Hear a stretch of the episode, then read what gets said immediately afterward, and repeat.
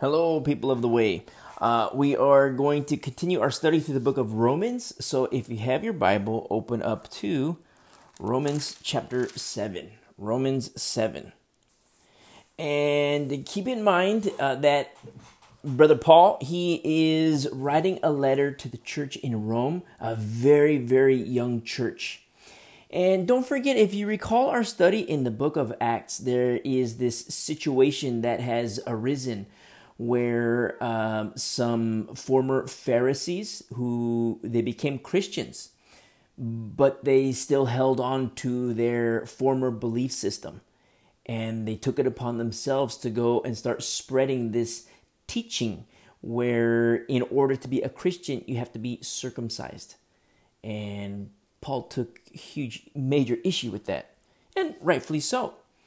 I think it's important to remember that in that scenario, in the situation that had arisen in the early church, is that you have these people who are believers, but then at the same time, how they did not let go of their prior belief system uh, in the law. And that's what you see what happens in the church today sometimes, where you can have somebody who's a Catholic and all of a sudden they become a Christian or maybe they're Buddhist and they become a Christian, or maybe they're whatever and they become a Christian. And praise be to the Lord that they're Christians, that they are uh, of the family of faith.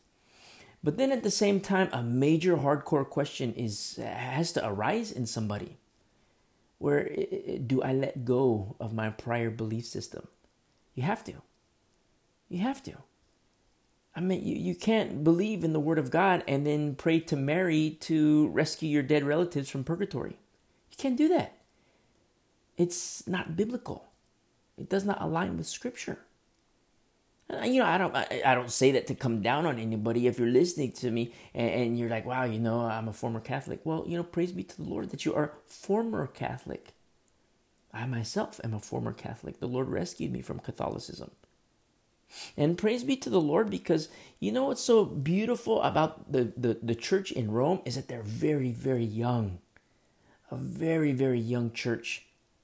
And Paul, he, he is going through some major, major doctrinal things to a young church. And if you're in a camp that says, you know, I'm a young believer or I haven't been a Christian very long, so therefore I cannot study deep spiritual things. Don't think that way. Don't forget that the Word of God is spiritually discerned. The Holy Spirit Himself shows us and teaches us. And you know, God appoints teachers to explain the Word of God. So if you've been like a, a Christian for like five months or three months, you know and, and, you know don't think that you cannot study the book of romans because you certainly can. You know there you know me personally i, I would recommend having a, a, an understanding of the gospels. You know you can study listen to our sermons to the book of matthew and then you see in the book of acts what happens in the early church when the holy spirit uh, just blew up like wildfire in a good way and then at the same time, now you have Paul, he's writing these letters to churches, to Christians, the epistles. Paul, Peter, uh, uh, uh, James, Jude, inspired by the Holy Spirit, and John, inspired by the Holy Spirit, they write these letters to the churches, young churches. And keep in mind that, you know, in some cases, you know, this is like during the book of Acts when these letter was, letters were written, such as the book of Romans. I mean, the, it, Paul wrote it around in between Acts 20 and 21. Right around that time frame is when this letter was written. And then you read Acts 20 and 21, you see like, whoa, Paul's going through some major things. So if you're in a camp where, you know, you're you're a young believer, praise be to the Lord. But at the same time, you know, don't don't think that deep spiritual truths are not for you because they certainly are. The word of God is for all of us. Young and old.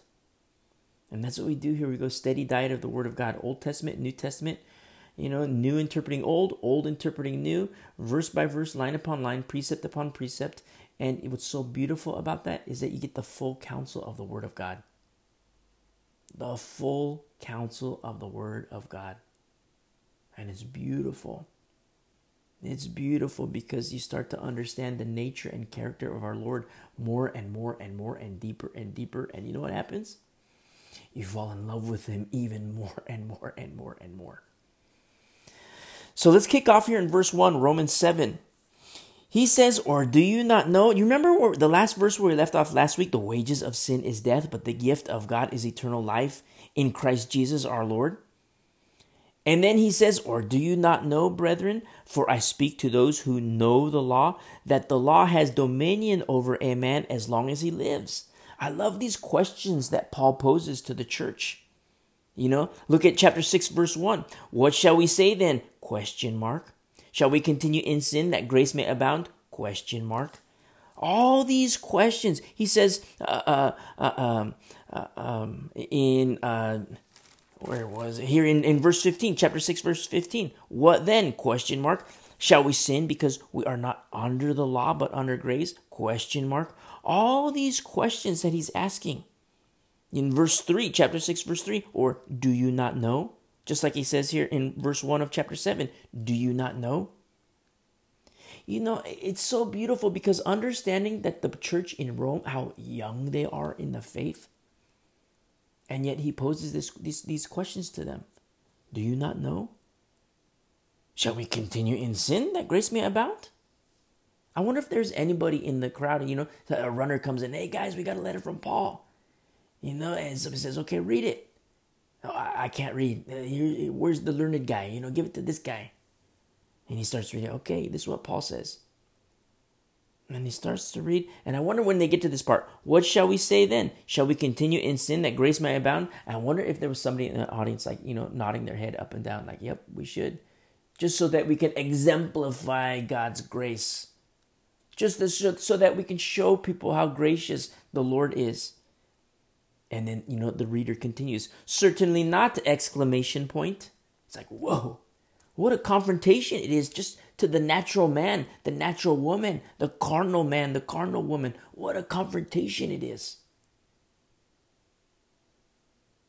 And that's what I love about the Word of God, Old Testament and New Testament, because you can have these preconceived notions. Oh, yeah, I think God is okay with this. Be very careful when somebody says, Well, you know, I think God is okay with this.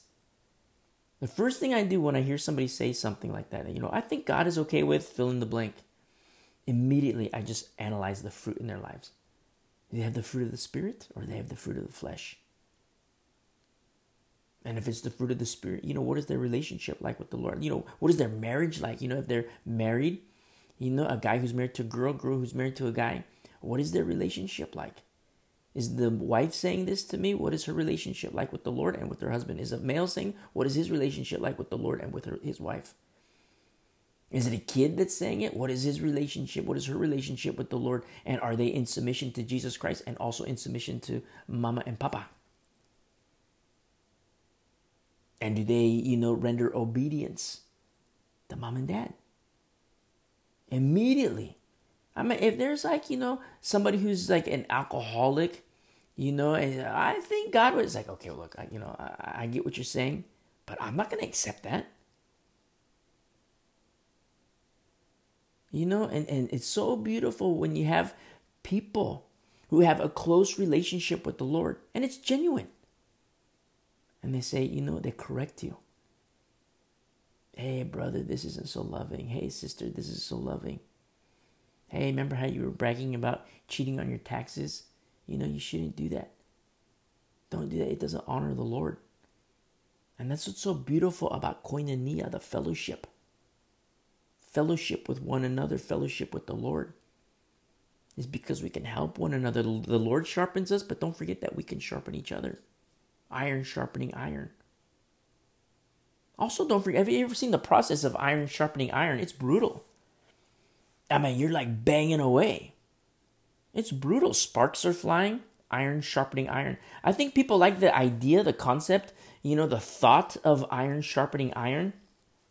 And even when they're the ones that are doing the sharpening because like yeah it's me i get to i get to do the hitting and stuff but then they don't like to be on the receiving end of you know being struck by iron and yes there's it, it's it's violent you know when, when you see it you know uh, piece of iron. You look at the uh uh, uh, uh, uh, when they make swords, when they make all kinds of different ironworks, it's it's violent because it requires the striking. And I'm not saying you know use the word of God to beat somebody over the head. Of course, we we do these things lovingly, but how beautiful it is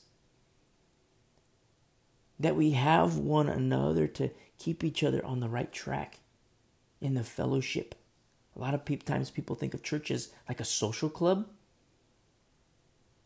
Oh yeah, I'm gonna go here listen to a sermon for you know 10 minutes, 15 minutes, but I go there for the music. I like the rock concert, you know. And then the worship leader stands up. He's got his highlights in his hair, you know. His this is a rock star voice, you know. And it's it's like well, you know, I, I just come here for the music.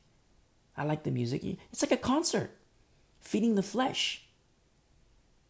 If you're a worship leader, don't do that.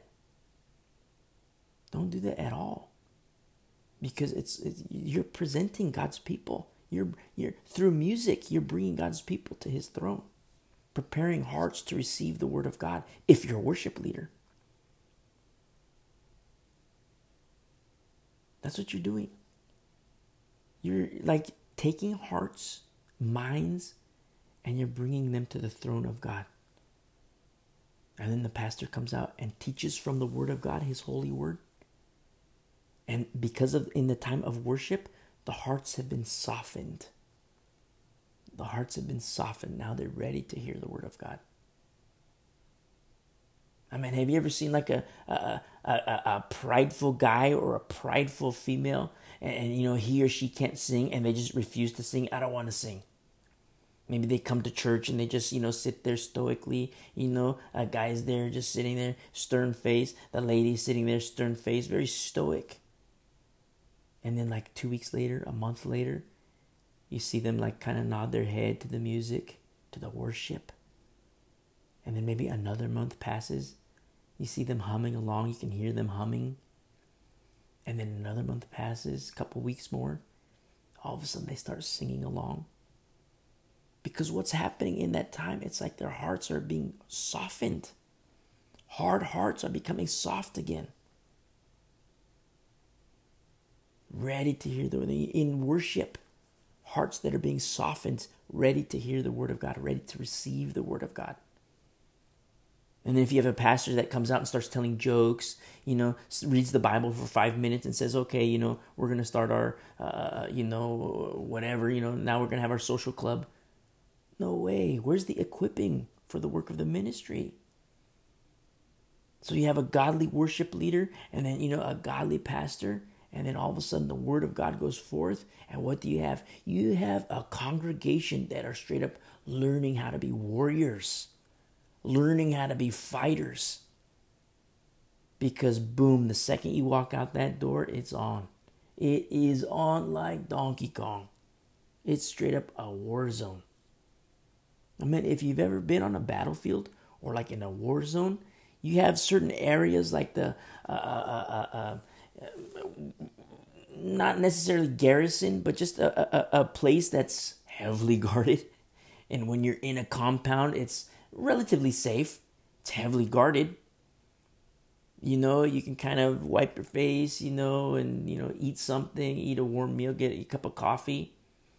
But as soon as you go out those doors, as soon as you go out that gate, boom, it's on like Donkey Kong. Because it's a war zone. And that's what's so beautiful about the church. It's the exact same concept. And Paul is teaching a very, very young church these deep spiritual things, these deep spiritual truths. He says in verse 1 Or do you not know, brethren? For I speak to those who know the law. So you could say, okay, this is for Jews. But he doesn't say those who are formally of the law. He says those who know the law. You could say, okay, probably the majority are Jews. But then, you know, in uh, uh, uh, in the book of Acts, what do we see? We see Gentiles who are uh, uh, in the synagogue. You know, they're uh, Greeks, but who are in the synagogue. They believe in um, the God of Israel, the God of Abraham, Isaac, and Jacob. So these are people who know the law. Probably the large majority are Jews. Maybe there's some Christians who are kind of leaning towards the law because of maybe they heard that, you know, if I want to be a Christian, I have to be circumcised. You know, that's the law. The law kills. In the law is death. Because in the law is the knowledge of sin. And that's what we're going to study today. And what blows me away is remember, even Paul, he was talking about what circumcision really is. We studied that in chapter 2 of the book of Romans, in chapter 2, verse 28. For he is not a Jew who is one outwardly, nor is circumcision that which is outward in the flesh, but he is a Jew who is one inwardly, and circumcision is that of the heart. In the spirit, capital S, notice. Not in the letter, whose praise is not from men, but from God. Wow, praise be to the Lord. And so the distinction is made, you know, uh, the letter of the law versus the spirit of the law. Because remember the Pharisees, when they were speaking to Jesus, they said, Oh, we're hardcore, we believe in Moses. And Jesus Christ, he said straight up, he just, you know, how could you believe in Moses? Moses wrote about me. That's what he told them. Because the Pharisees were following the letter of the law. You know, it's religion when you follow the letter of the law. I mean, hearken to our studies in Leviticus. And you reread these passages, okay, I, am going to do this. I gotta, you know, the the the uh, uh, uh, uh, lamb without blemish. I gotta present, you know, animal without blemish. You know, I'm poor, so it's gonna be, you know, a turtle dove. You know, I'm loaded, I'm wealthy, so you know it's gonna be an ox without blemish. You know, and this is gonna be my my offer to the Lord, and we're gonna sacrifice this. And the letter of the law is like you know textbook. Okay, boom, boom, boom. I'm gonna do this, this, this. You know, all in accordance with the law. That's the letter of the law. But the spirit of the law also teaches, you know, do this, do, you know, this is what is performed in accordance with the law. But the spirit of the law says it's a shadow of the things to come. Just like the grain, remember we studied the grain offering in Leviticus? The word of God, the grain being the word of God, and the word became flesh. These are things that the spirit of the law reveals because it points to Jesus Christ. That's why Jesus says Moses wrote about me. But the Pharisees, because they followed the letter of the law, they were blind. Blind and deaf. They didn't understand. They were following, you know, textbook, the letter of the law. You know, I, uh, kind of a cheesy example, but have you ever seen somebody play the piano? And they play the piano, and yeah, they can play tunes, but it's like textbook you know you read a note on a sheet of paper you know bing you hit the little key bing you read the next note boom boom and you're just right, playing all this music and yeah you can make out the tune but have you ever seen somebody where it's like how their fingers are like I, don't want to have any like kind of uh, you know wrong imagery here, but it's like they're gently caressing the keys and they're playing and they're moving and it's like it's like it's like pouring out of their hearts. It's like they're from their heart their shoulders down to their arms and you know their forearms and their fingers and they're just oh they're just their fingers are just gracing the keys and it's like whoa it's not like you know textbook okay this note here boom boom boom boom boom boom whatever the tone is the tune is there's like robots playing music, you know. Don't be robotic, you know. That's not good. But the spirit of the law, which reveals Jesus Christ, is intimate. And the Lord desires intimacy. So here, you know, to this young church, this hardcore question. Do you not know? He says, For I speak to those who know the law, that the law has dominion, rule over a man as long as he lives. You say, wait a second, what was he going? What, what, where's he going here? He just got done, you know, kind of uh, speaking down about the law. Not speaking negatively, but speaking about the preeminence of Jesus Christ, not the prominence of Jesus Christ, the preeminence of Jesus Christ over the law because the law points to Jesus Christ. So now he gives an example. and he uses a law, and it's marriage. In verse 2, for the woman who has a husband is bound by the law to her husband as long as he lives. But if the husband dies, she is released from the law of her husband. She is released or loosed and delivered from the law of her husband. So she's free from this law. That's if her husband dies. If her husband dies. So you have two people, husband, wife. Bound, you know, the wife is bound to the husband, the husband is bound to the wife. That's marriage, that's vow. You know, we just studied vows on Wednesday. That's the vow of marriage. You don't get that a lot today because today these millennials they're getting married and they write poems to each other. You know, it's weird. It's the weirdest thing ever. See these young kids, they start they're just standing in front of each other and you know they memorize their lines. You know they oh they sometimes they pull out a piece of paper and they read it, and it's like oh yeah you know I promise to love you for the rest of my life, and then the guys I promise to love you for the rest of my life, and then five years later they're getting divorced. Crazy, crazy, crazy world that we're living in. What about the vows? You know, to have and to hold, you know, and till death do us part. Remember, your vows are before your spouse, and they're to your spouse, but they're also to the Lord. They're also to the Lord. And what breaks those vows? Death. Death. Look what is written here in verse 3. So then, if while her husband lives, so notice he's not dead, she marries another man, she will be called an adulteress. This is all in accordance to the law. She will be called an adulteress. But if her husband dies, she is free from that law, so that she is no adulteress. Eh, or free from that law is to be exempt from that law, so that she is not adulteress, though she has married another man. So remember here, so she gets remarried in this verse 3. She gets remarried. And she's not an adulteress because her husband's dead. You know, I have to say, you say, oh, this is just a law. This is this is under grace. Oh, wait a second here. You know, what about vows, marriage vows? A lot of people, you know, somebody say, oh, you know, this is my wife. Oh, you know, nice to meet you, wife. Uh, oh, you know, how long you been married? And then somebody, oh, I've been married for a year. This is my second wife.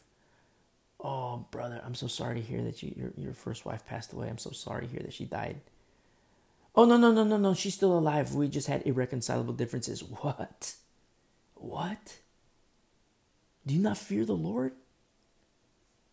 Have you no fear of God? You you you have irreconcilable differences and you just kicked her to the curb? You know, I have a million irreconcilable differences with my wife. A million. That has no bearing on my vows in any way, shape, or form. I have two trillion irreconcilable differences with my wife. That they have absolutely zero bearing because my vows are to her and to the Lord. You know, you meet somebody, you know, hey, how you doing? You know, come, hey, meet my husband. Hey, how you doing, sir? Nice to meet you. You know, you talk about, you know, how, you know, how do you like the marriage life? You know, this is new for you guys, huh? The wife says, "Oh no, no, no, this is husband number 4." What? Husband number 4? You had all your four husbands they died? No, no, no, no. You know, I, we had irreconcilable differences, so, you know, no big deal. What? It's a huge deal. I hate to break the news to you, but biblically speaking, that's adultery. You're an adulteress. And you, husband, you're an adulterer. Now, it's not to say you're an adulteress, period. You're an adulterer, period. It's to say you're an adulteress, you're an adulterer, comma, and you need to repent before the Lord. You need to be made right before the Lord. You need to be cleansed by the Lord and you need to have peace with the Lord. A lot of people who are married, they're on wife number two, husband number three, wife number five, and it's whoa, you need to repent. Make sure your heart is right before the Lord at all times. And this is some hardcore things that we're discussing here today because it's very common in the church. Very common in the church. Inside the church, the world is the world. I don't want to say I don't care about the world, but for this particular argument, I really don't care about the world. My concern for the world is that they become believers. And because they're not believers, I expect all kind of filth in the world. And the filth that we see in the world, I expect it. It's really not a surprise. Yeah, the world is getting worse and worse and worse, and it's uglier and uglier and uglier, and it's going to get darker and darker and darker, but I expect it. It's the world. They're non believers. How will they know that you know that uh, a, a particular sin is sin if they've never heard it in the Word of God? They've never heard the law. They have no exposure to anything from the Word of God. How do I expect these people to even know that what they're doing, know that their conduct is evil in the sight of the Lord? I can't expect them to know that. Neither can you. No matter how filthy their behavior is, because they don't know. And how can they know without a teacher? How can they know without a messenger to tell them? You see? But when we look inside the church, whoa. And I say whoa as in W O E. Married people. Wife number two, husband number three, wife number four. That's not good in the eyes of the Lord. Biblically, that's not good I need to repent. Now, if, if you're like on your second wife, you know, say for example, you're listening to this message and you're like, what in the world? You know, I, I, I'm listening and I already feel like dirt. Because, you know, I'm on wife number two. I'm, you know, my wife and I were listening to this message and, you know, we're on our third marriages. Keep listening, but repent. Maybe hit pause right now and repent. Get right with the Lord. I don't say these things to hurt your feelings. I don't say these things to, you know, come down on you hardcore. I say these things because my heart's desire is that you're right with the Lord. I want the Lord to bless you in your marriage. I want the Lord to bless you in your endeavors, in whatever you do, whatever you set your mind to, whatever you say. I want the Lord to bless your socks off. But we read the Bible, you see, and we're going to study this more in the Old Testament, but you're going to see how the Lord seeks, they receive blessings of the Lord but then somebody in the camp is involved. There's some kind of sin. Sometimes it's a, a person, a family, a king, a priest. There's some kind of sin where the glory of the Lord is brought shame. There's shame eh, brought to the Lord. And you see the Shekinah glory of the Lord leave the temple or leave the tabernacle. And in Israel, they start to lose battles. But then the Lord sends a prophet and then a, one either I mean it, it's it happens a lot in the Old Testament, and that we're, you're going to see that. I'll make mention of it. The prophet says, you know, the, how thus saith the Lord, how I wanted to bless you, how I wanted to guide you, how I wanted to hold you by the hand, you know, how I wanted to feed you, how I wanted to do this. But you have left your first love. You have departed from me. And he says, Return to me. Thus saith the Lord, return to me. Isaiah, Jeremiah, Hosea, Amos, all these beautiful people that in their world, when things were going crazy, they still stood for the Lord. And the Lord used them. Does that ring a bell, my friend? When you look inside the church today and you see Crazy Town, and you stand, you make your stand. And then the Lord will call upon you one day. Hey, I, I want you to, I, I have a message for the church. And I want to use you.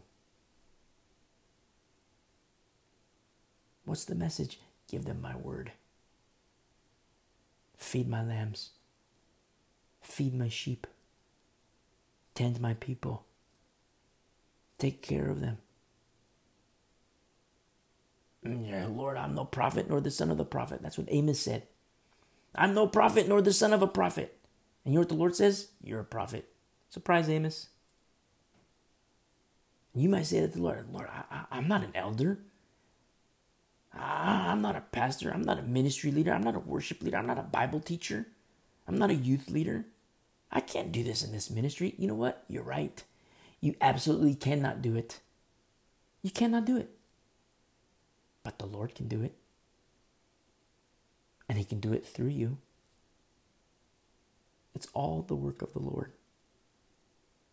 That no one can take any glory away from Him. It's all for Him.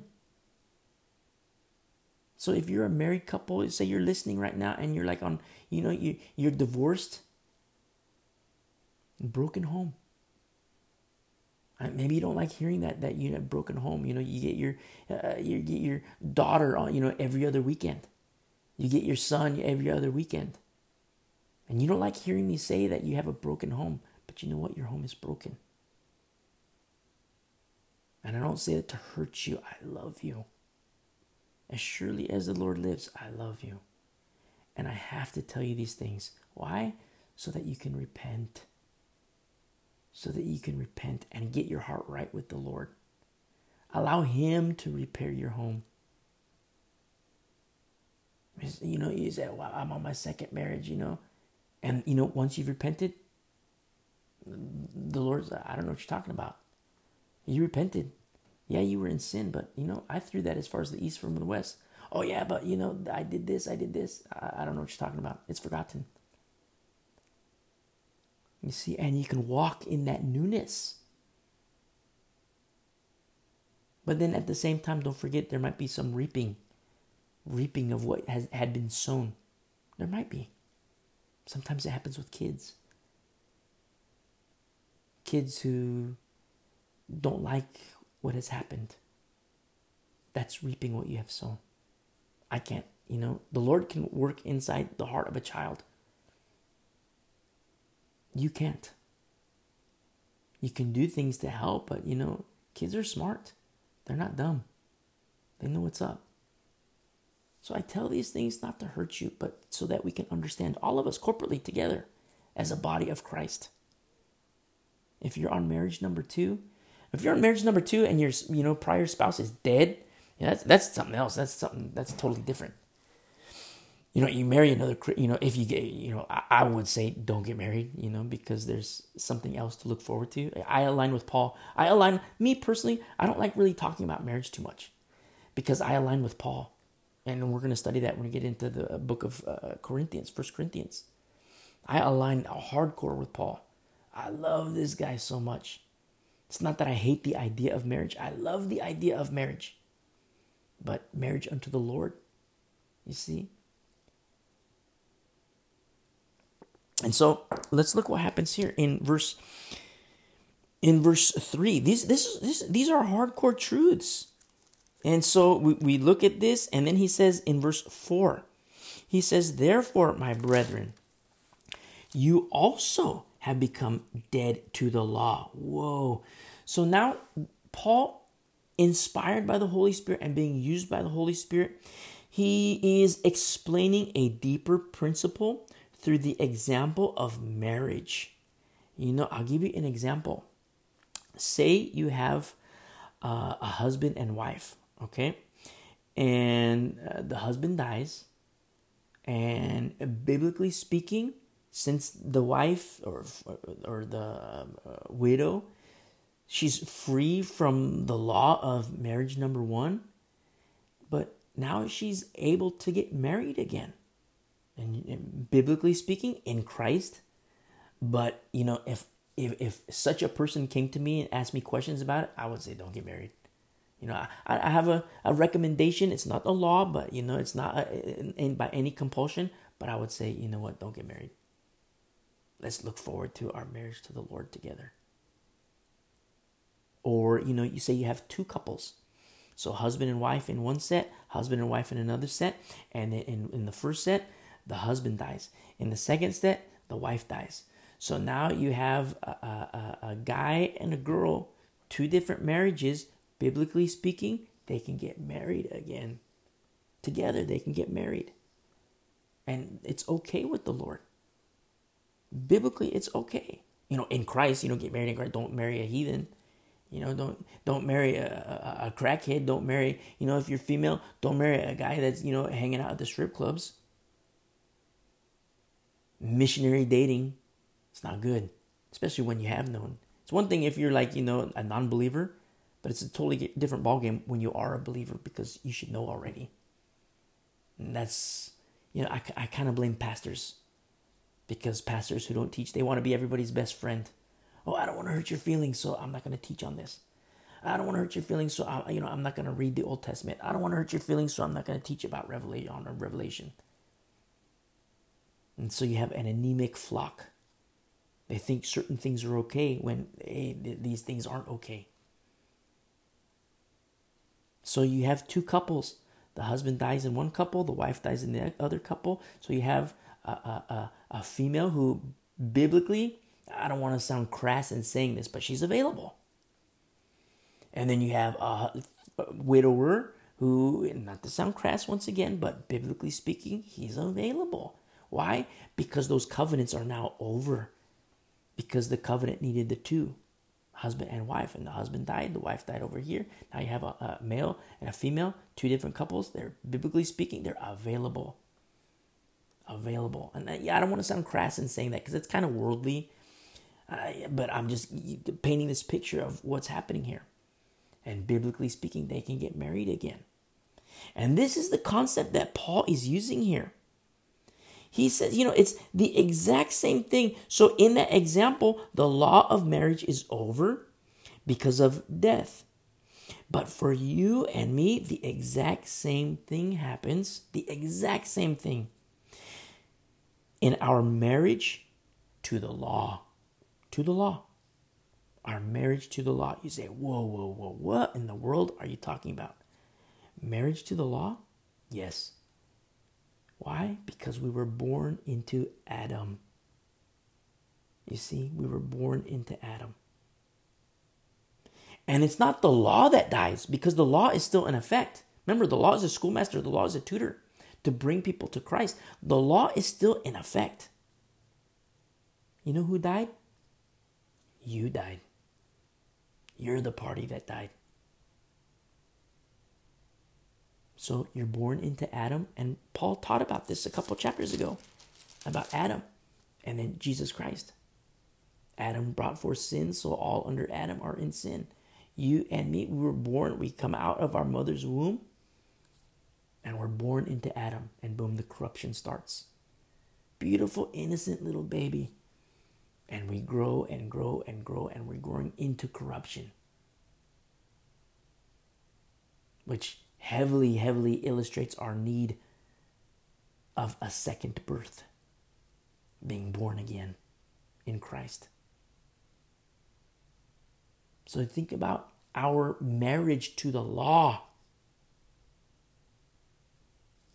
In sin in Adam our marriage to the how uh, our, our, our marriage to the law. And the law didn't die. The law is still in effect. It's you and me who have died if we've died. If we've died. We talked about that last week. We studied that last week. Water baptism. You know what water baptism is? It's your death. It's your gravesite. You know you i believe i believe in jesus christ. Wow praise be to the lord. Let's get you dead.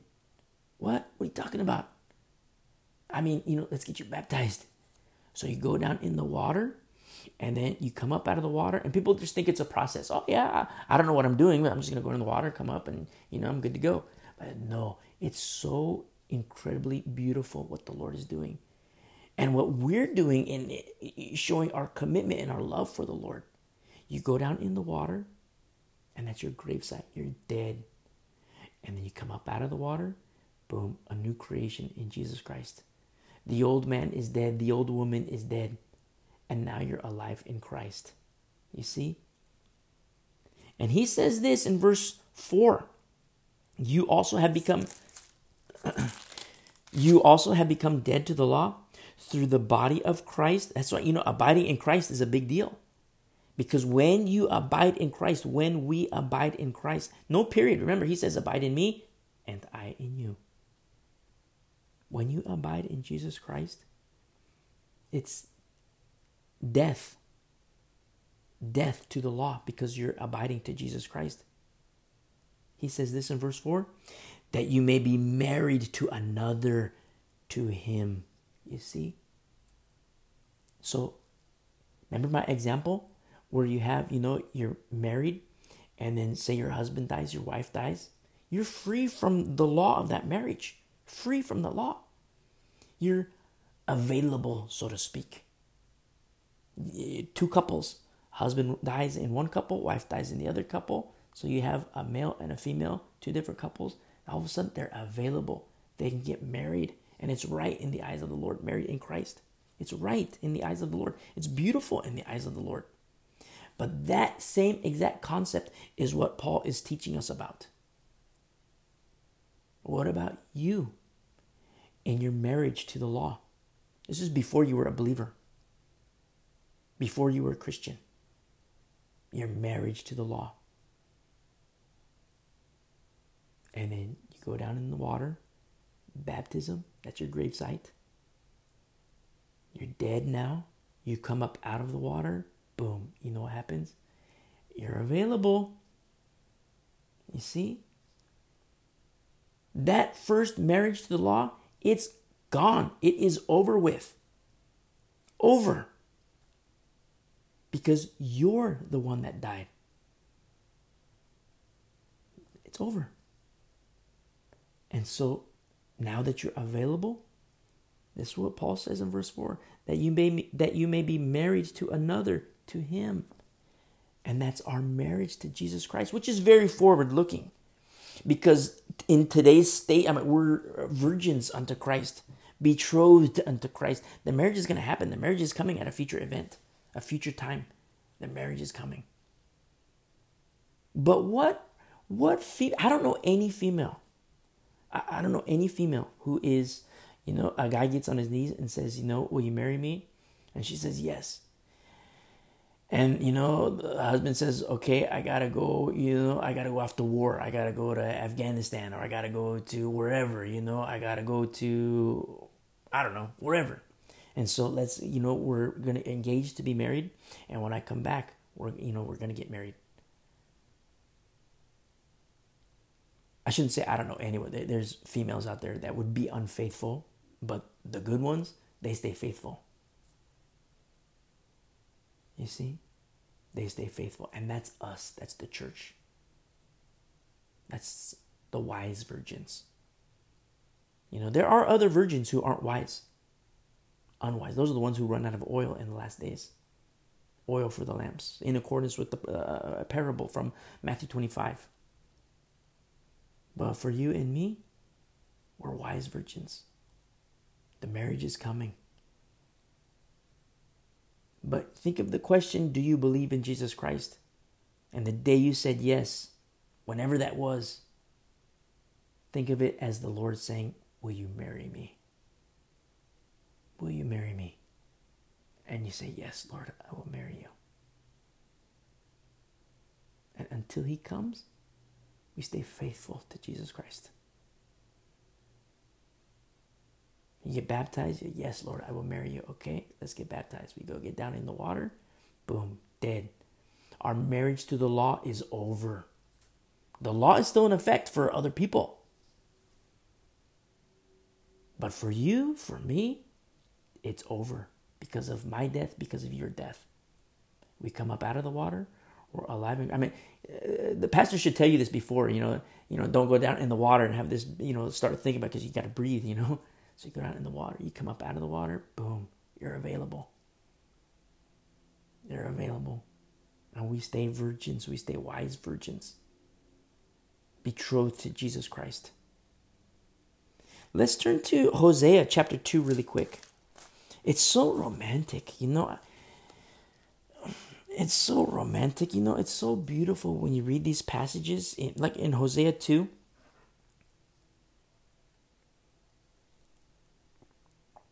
It's such a divine romance. It's so beautiful. In Hosea chapter 2, verse 14, therefore, behold, I will allure her, will bring her into the wilderness and speak comfort to her. This is literally to her heart. I will speak comfort to her, to her heart. I will give her vineyards from there. I will give her her vineyards from there, and the valley of Achor as a door of hope. Now, this valley of Achor, these are things that we're going to study in the Old Testament. That's what I think is so beautiful about the prophets, and especially even more so the minor prophets. Because in the minor prophets, when you hear major prophets and minor prophets, it's not like in accordance with their stature. Major prophets, it's because of the size of the book. Like Isaiah, that's a major prophet. Uh, jo- uh, uh, uh, Jeremiah, major prophet, because the, the books are huge compared to Hosea, compared to Joel, you know, compared to Zephaniah. Uh, so you have the, the these these the, the, towards the end of the Old Testament. Those are the minor prophets, and they're called minor prophets just because the size of their books. Okay, so don't think of their minor prophets because you know Jeremiah is way more awesome. No, it has nothing to do with that. But what I love about the minor prophets is that they make like the Valley of Achor. We're going to study this, the Valley of Achor, and it's very troublesome scenes that happen there, and not just the Valley of Achor, but you know we're going to read about it all over in the minor prophets. And that's what's written. And you know, when you read about it in Judges, in Joshua, you're gonna see these places where whoa, there's like you know, sometimes battles are lost, uh, you know, major troublesome scenes in the Old Testament, and then you get to the minor prophets, and the Lord makes it beautiful again. Just like is written here in verse 15, and the valley of Achor as a door of hope. So trouble becomes hope. She shall, she shall sing there. She shall sing there. You see? See how romantic this is? This is the Word of God. How romantic this is for us, for you and me as believers. As in the days of her youth, as in the day when she came up from the land of Egypt. You know, and you see here in verse 16, and it shall be in that day, says the Lord, that you will call me my husband. You see? And no longer call me my master. I mean, you think in the Old Testament about a bondservant. So a servant, you know, in service of a master. Okay, maybe the servant sold himself or sold herself because, you know, in the law, there's provision in the law where if you're poor, maybe, you know, you're poor and you don't have any flock and you got to feed your family. So what happens is like, okay, I'm to, uh uh, uh, uh, uh, as a patriarch of my family, I'm to sell my son. I'm to sell my son. And it's not like I'm to sell my son and he's to be a slave forever. No, I'm to sell my son to a, a master, a, a wealthy guy and my son is going to serve this wealthy guy for you know five years or until the year of jubilee or you know maybe for a certain period of time. And at the end of this term at the end then he's free. He can come back home again. So say i have a son and then all of a sudden i say okay i'm poor i'm broke my flock it's terrible. I, I need to I need to breed better, but I don't have the funds to do it. So I'm going to sell my son. Here, I'm going to sell my son for X amount of dollars. And then the rich guy gives me a whole bunch of money. And now I'm able to repair my flock. I'm able to breed better. And in the course of, say, three years, four years, five years, now all of a sudden my sheep are beautiful because I've been able to breed out, you know, the imperfections. I've been able to breed out all the, you know, whatever it is. And so now it's like I'm on the road to recovery, financially speaking. And at the end of five years, 10 years, or at the year of Jubilee, I get my son back. And it's like, okay, son, look, I'm dying now. I'm old man, so I'm dying here. This is for you, so you can start building up for your family. This is what I've done. So I get my son back after a period of time. So it's not like, you know, uh, slavery forever. But then, say, for example, my son, who was, you know, serving the master, he doesn't hate me as his dad. He doesn't hate me at all. He loves me. I mean, you know, for, for, for example, you know, so say for example, my son loves me, but something happened while he was under the care of this master. The master's yoke was easy, his burden was light. He treated my son lovingly with kindness. My husband fell in love, or my, my, my son fell in love with his master, and my master fell in love with my son. And I'm, you know, you hear me say that. Don't, don't, don't get, don't let your mind get carnal. You know, take every thought captive to the obedience of Christ, as is written in Second Corinthians chapter ten, verse five. Don't think crazy. Don't let your mind go off into crazy town. Like, whoa, the son fell in love with the master. The master fell in love with the son. Don't get, don't let your mind get gross. Keep your mind a nice, clean place for the Lord. So going back to my example, my son falls in love with the master, the master falls in love with the son. You know, it's the year of Jubilee. I go knocking on the door. Hey, you know, son, how you doing? My son comes out and greets me. Hey, let's go, let's go back home. You're gonna love what I did. And then my son says, you know what? Hey, pops, I would love to go with you and thank you for doing this. I'm glad you were able to recover, but I think I want to stay here. Why, son? You don't want to come work on the, you know, work here? Why? What happened? Hey, Pops, I fell in love with the master. Let me talk to the master. And the master comes out. You know, what, I, what, how has my son, you know, my son worked well for you? My son did this for you. My son did that for you. And in the course of conversation, you find out, wow, this, this guy really loves my son. You know, this guy, say you sold your daughter to go serve, you know, you sold your son and your daughter. Your son was going to go work on the fields, and your daughter was going to go work in the home of the master, you know, like uh, in whatever capacity. And then your daughter, you know, hey, pops, you know, thanks for doing this. You know, I, I fell in love with the master too. What? Yeah, I think I'm to be a bond servant, Dad. Whoa. Okay. Okay. And so you talk to the master, and it turns out like, wow, this is this isn't like you know uh, the masters that I'm accustomed to. This is a different guy. He's a really really nice guy. I can understand. Man, I love him. You know, like you know, man, can can I be your servant too? You know. And then all of a sudden, you know, my son, my daughter, they become bond servants. They go to the door of the house, and the master takes the the the awl, like the little poker, and puts it pokes right in the in the right ear. So now, when you see my son on the street, you see his little ear, his little earring, and you know, wow, he's a bond servant. He loves his master. And not just he loves his master. Because if you know, if I was a slave, if you were a servant, and say we were servants together, and we fall in love with the master, the master, you know, the eh, eh, can, can, master, I want to be a bond servant. I want to be a bond servant. The master could say, you know, no way. I don't like your work ethic. I don't like how you do this. You know, you you didn't make my coffee right. You know, I'm just you didn't. You know, you didn't don't, don't know how to do this. You didn't do this. The food was terrible. No thanks. You know, you did your time. I paid my fee. I'm done. No, for the servant to love his master, for the servant to love her master, and for the master to say, I love you too. I love you too. Yes, I want you to be my bondservant. And boom, the earring. So, like, say we're having a meal in the master's home, and you see people bringing the food. Then you look up and you look at the ear of one, and you see, whoa, it's it's got the earring in it. It might be a young person. Wow, this is a brand new bondservant. Wow. But then you look to your right, you look to your left, and you see an old guy. Maybe he worked in the fields as when he was younger, when he was strong. But now he's like, you know, 80 years old. And he's still serving in the master's home, but he can't work in the fields anymore. But he's like, you know, you know, filling our waters, filling our coffees. And he's got a ring in his ear. It's not a brand new shiny. It's like, you know, it's old. You can tell it's old. Wow, he's been a bondservant a long time.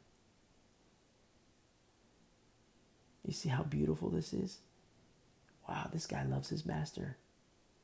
And the master, he doesn't treat them, he calls them by their first name. He's nice to them. Wow, the master loves them too. What a beautiful relationship. And so here we look at verse 16. He says, No longer call me my master. The end of verse 16. But in the middle, he says that you will call me my husband. You see? How beautiful this is. What a beautiful romance. And I don't mean to blaspheme the word of God in saying this. In no way, shape, or form do I mean to blaspheme. But it's like the ultimate, ultimate Cinderella story.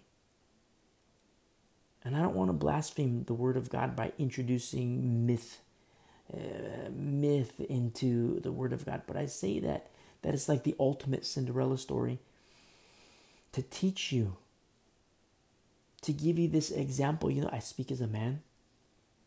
To give you this example of what we have to look forward to in our marriage with Jesus Christ. In verse 17, for I will take from her mouth the names of the Baals, and they shall re- be remembered by their name no more. In that day I will make a covenant for them with the beasts of the field, with the birds of the air, and with the creeping things of the ground. Bow and sword of battle I will shatter from the earth to make them lie down safely. I will betroth you to me forever. Yes, I will betroth you to me in righteousness and justice and loving kindness and mercy. I will betroth you to me in faithfulness, and you shall know the Lord. You see? How beautiful this is. In verse 23, then I will sow her for myself. Then I will sow her for myself in the earth, and I will have mercy on her who had not obtained mercy. Then I will say to those who are not my people, You are my people. And they shall say, You are my God. That's what I love so much about these. It's like, well, so romantic. I've talked with men before, and they're like, oh, yeah, uh, supposed tough guys, you know, supposedly the machi- machismo. We talk about romance, you know. We talk about, you know, that Jesus Christ is our husband. What? Doesn't that bother you? No way. No way. Oh, but I'm a tough guy. I'm a tough guy. I can't. I can't think that way. Why not? Have you ever been shot at? Have you ever jumped out of helicopters? Have you pulled teeth out of your elbows? Uh, throw that tough guy business out the door. Throw that tough guy business out the door. Because the meek shall inherit the earth. I speak as a man in saying that. But, you know, a lot of men are very macho. You got to throw that out the door. Because it's the meek that will inherit the earth. Let's go back to our study in Romans. Romans 7, verse um, uh, verse 4. So you, we see this concept, you know, uh, dead to the law, or, or, dead to the law, but divorce from not divorce, but like because of our death, the the, the the the the covenant of marriage is over because of my death, because of your death to the law. And then we come up out of the water, water baptism, we're available, and boom, like Paul says, that you may be married to another, to him who was raised from the dead, that we should bear fruit to God. And this is, you know, not to, you got to keep your mind clean as we study these things. Don't let your mind go into crazy town. Don't let your mind think dirty thoughts because remember, your body is a temple. You have to keep the body clean. You have to keep the mind clean, keep the heart clean. Keep it clean. But his bear fruit to God translates in the Greek as to be fertile and bear fruit to God, to be fertile. And I say this for my barren sisters if you're listening and you can't have children. Don't forget you have another husband. You might have a lowercase h husband, and he's your husband and according to the flesh. But if you're barren and you cannot have children, don't be discouraged. Don't be discouraged. You can't bear fruit to your lowercase h husband, but you can bear fruit to your uppercase h husband. You can bear fruit to him. And that's what is written here that we should bear fruit to God, that we that we should be fertile and bear fruit to God. Turn with me really quick to Galatians chapter 5. You say, What do you mean? I don't get it. Galatians 5, bearing fruit to the Lord, verse 22. But the fruit of the Spirit is love, joy, peace, long suffering, kindness, goodness, faithfulness, gentleness, self control. Against such there is no law. And those who are Christ have crucified the flesh with its passions and desires. If we live in the Spirit, let us also walk in the Spirit. Notice verse 24. Those who are Christ have crucified the flesh. You know what that means? Death. Death. That's what that means. People say, Oh, I've been crucified with Christ. I am crucified with Christ. Okay. Praise be to the Lord. Crucified with Christ, it's a beautiful thing. But then at the same time, we have to understand, like when, when Paul says that he's crucified with Christ in Galatians chapter 2, Verse 20, he says, I have been crucified with Christ. This is no longer I who live, but Christ who lives in me. And the life which I now live in the flesh, I live by faith in the Son of God who loved me and gave himself for me. And a lot of Christians lean on that verse. And I'm not suggesting that you cannot lean on that verse. I'm saying lean on it, definitely lean on it. But don't forget who wrote Galatians 2:20. Don't forget who wrote that. Paul wrote that. I have been crucified with Christ. We studied in the book of Acts, we studied his walk. We see his speech, we see the works of his hands, the steps of his feet. We've seen it.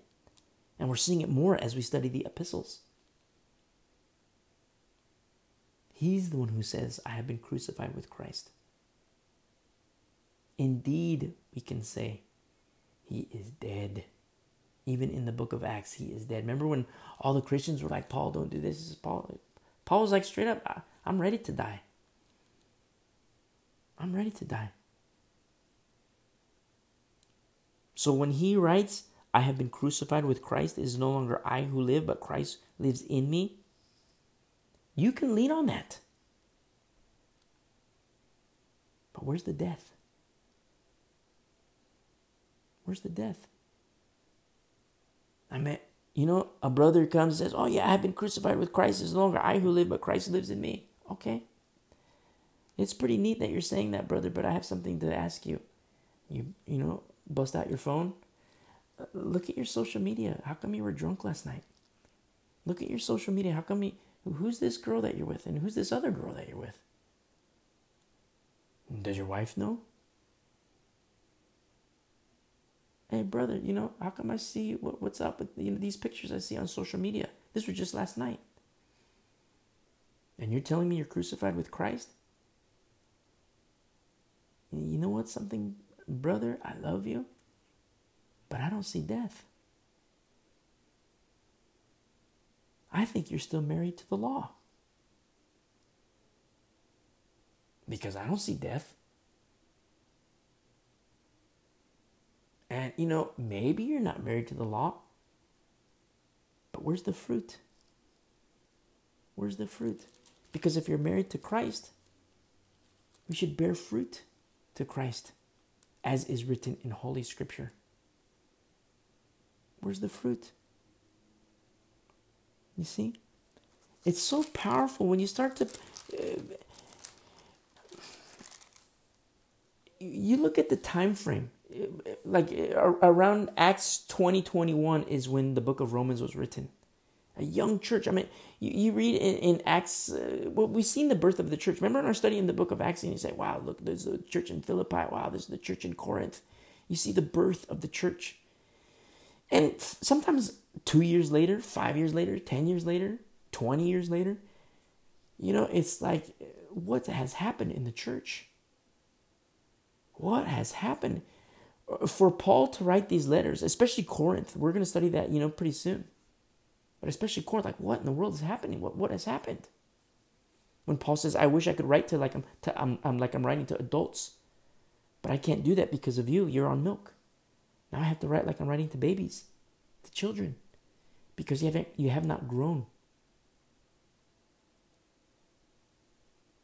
And we see the, the, the fruit of the Spirit, which is uh, uh, love, joy, peace, long suffering, kindness, goodness, faithfulness, gentleness, self control.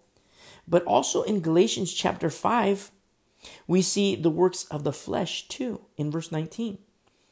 The works of the flesh are evident, which are adultery, fornication, uncleanness, lewdness, idolatry, sorcery, hatred, contentions, jealousies, outbursts of wrath, selfish ambitions, dissensions, heresies, envy, murders, drunkenness, revelries, and the like of which I tell you beforehand, just as I told you in times past or in time past, that those who practice such things will not inherit the kingdom of God. You know what this means here? When you read verse 19 through 21, you know what that tells us?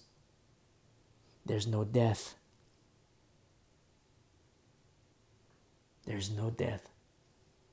And somebody says, Oh, I've been crucified with Christ. Whoa, whoa, whoa, whoa, whoa. I don't see the death, brother. I don't see the death, sister. And not that you have to sh- prove anything to me, but I also call it like I see it. I've taken the plank out of my own eyes. And I, I've taken the plank out of my own eyes, not so that I can beat you.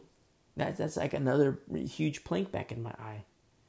I take out the plank out of my eye so now I can see clearly. You got to put down the crack pipe, throw it away. You got to put down the whiskey bottle, throw it away. You got to give up the pornography. Look at what is written here in verse 19 fornication, adultery, lewdness, uncleanness. You got to throw away the pornography. You're married and you have girlfriend number one, two, three, four, five. You got to throw them away. Oh, but I'm crucified with Christ. I don't see that. Not that, you know, you don't have to prove anything to me. But I'm telling you this because I don't want you to be deceived. Because, as is written here in verse 21, those who practice such things, practice such things. You hear people talk about habitual sin. Those who practice such things will not inherit the kingdom of God. Whoa. Whoa, that's some hardcore stuff. But praise be to the Lord because this is how He teaches us. And so let's go back to Romans 7 now. And Romans 7 here, verse uh, verse 5 for when we were in the flesh past tense when we were i love how paul includes himself when we were not when you were when we were in the flesh the sinful passions which were aroused by the law were at work in our members to bear fruit to death. See, this the sinful passions were aroused by the law. When he says we're, we're, we're at work in our members, that's body parts. We're at work in our members to bear fruit to death. Past tense. That's the old man. That's old wineskin. Now, I have to say something to if you're a listener and you're a Calvinist, you are into Reformed theory. I call it Reformed theory. I don't call it Reformed theology. I call it Reformed theory because it's just a theory. And there are very, very famous pastors, if you want to call them pastors, very famous teachers, if you want to call them teachers, very famous book writers. They have their own study Bibles. And they say, oh, God created sin, God makes you sin. No way. That's not in the Bible. Old Testament, New Testament. That's not in the Bible at all. Oh, but God hardened Pharaoh's heart. Yeah, he did. But that was judgment. Don't forget, Pharaoh hardened his heart one time, second time, third time, fourth time, fifth time, and then boom, God hardened Pharaoh's heart. It's judgment. What does that tell me? What does that tell you? Don't harden your heart. Don't let your heart become hard through the deceitfulness of sin. You say, "Oh, you know, I, am I'm predestined for heaven. My heart cannot uh, cannot become hard." Really? That's not what the Bible says. That's not what the Bible says. The Bible says in uh, Hebrews 3, verse 12, Beware, brethren, so the church, Christians, beware, brethren, lest there be in any of you an evil heart of unbelief in departing from the living God whoa, whoa, whoa, wait a second. This the famous teacher, this famous guy who has his, his study Bible, he says this. I don't care what he says. Who is he? Who is he? Man? What does the Word of God say? Here in Hebrews 3, verse 12, beware, brethren. Those are Christians, people inside the church. Beware, brethren, lest there be in any of you an evil heart of unbelief in departing from the living God. That's the apostasy which is a prophesied event the great falling away, the great defection away from truth. But exhort one another daily while it is called today, lest, lest any of you be hardened through the deceitfulness of sin. That's what can happen inside of my heart, inside of your heart. Our hearts can become hard. The same thing happened to Pharaoh. Pharaoh hardened his heart. Pharaoh hardened his heart. Pharaoh hardened his heart. Boom. God hardened his heart. Judgment. Same thing happened to Nebuchadnezzar. You see? Let's go back to Romans 7. I was put my finger there, but I uh, lost. I had to go back to it really quick. So, here in uh, Romans 7, verse uh, 5. Oh, so, so the reason why I said that is because a lot of times these Calvinist teachers, these Reformed theory teachers, uh, those of the you know mainline Presbyterianism, they say, "Oh, it's a setup. It's a setup. God set you up in His in order to fulfill His will of predestining you to hell. He set you up. No way. Such a mindset, such a concept, such a theory does not align with the Word of God. You see? Don't forget, you know, that in the law, there was a means for atonement. A means for atonement in the law. And through the law, there's a means for atonement. But it's still a shadow of the things to come. This is where Calvinism gets very dangerous. I mean, it's dangerous on other, multiple levels. On other fronts, it's dangerous doctrine, dangerous theology, reformed theory. It's very dangerous they call it theology, but it's very dangerous theory. Because there are some very famous teachers, people who have their own study Bibles. And sheep and lamb, they read it.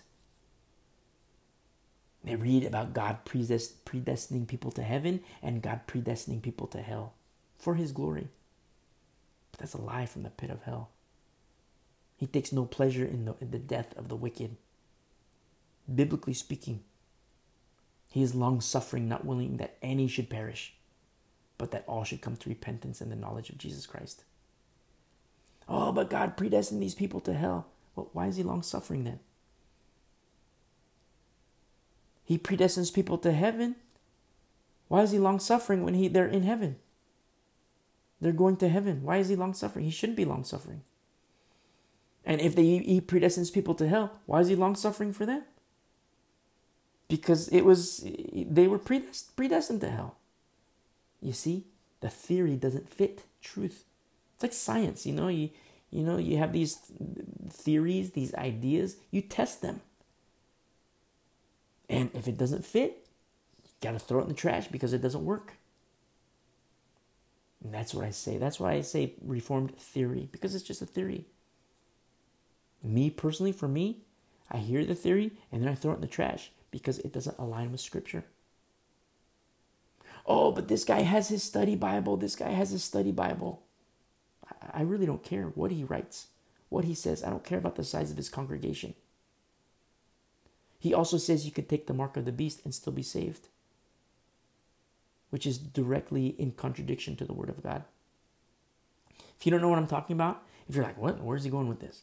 hit or don't hit pause. Listen to this message first, and then afterwards, listen to it. You have to scroll for a while, but listen to a message. It's called "Do Not Take the Mark of the Beast." Listen to that, and you'll know exactly. It's a short. It's a short one. You'll know exactly what I'm talking about.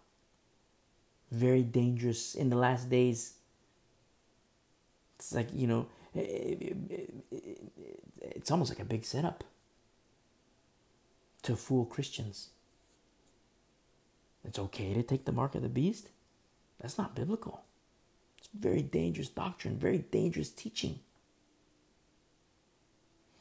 And so let's go back here to ch- eh, chapter 7, Romans. In verse 5, you see the sinful passions which were aroused by the law were at work in our members to bear fruit to death. Notice, so at the end of verse 4, bear fruit to God when we're married to Him. But when you're married to the law, bear fruits to death here at the end of verse 5. So there's two marriages. I meant for you and me, if you're in Christ, you're abiding in Christ. It's like we're on our second marriages. Our first marriage was marriage to the law. And we're dead, and we're alive again, and it's like, wow, you know, we're available.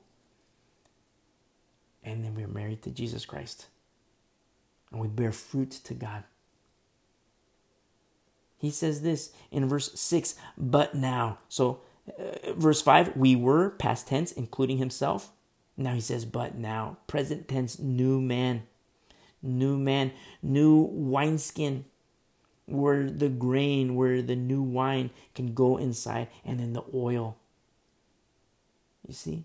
But now we have been delivered from the law, having died to what we were.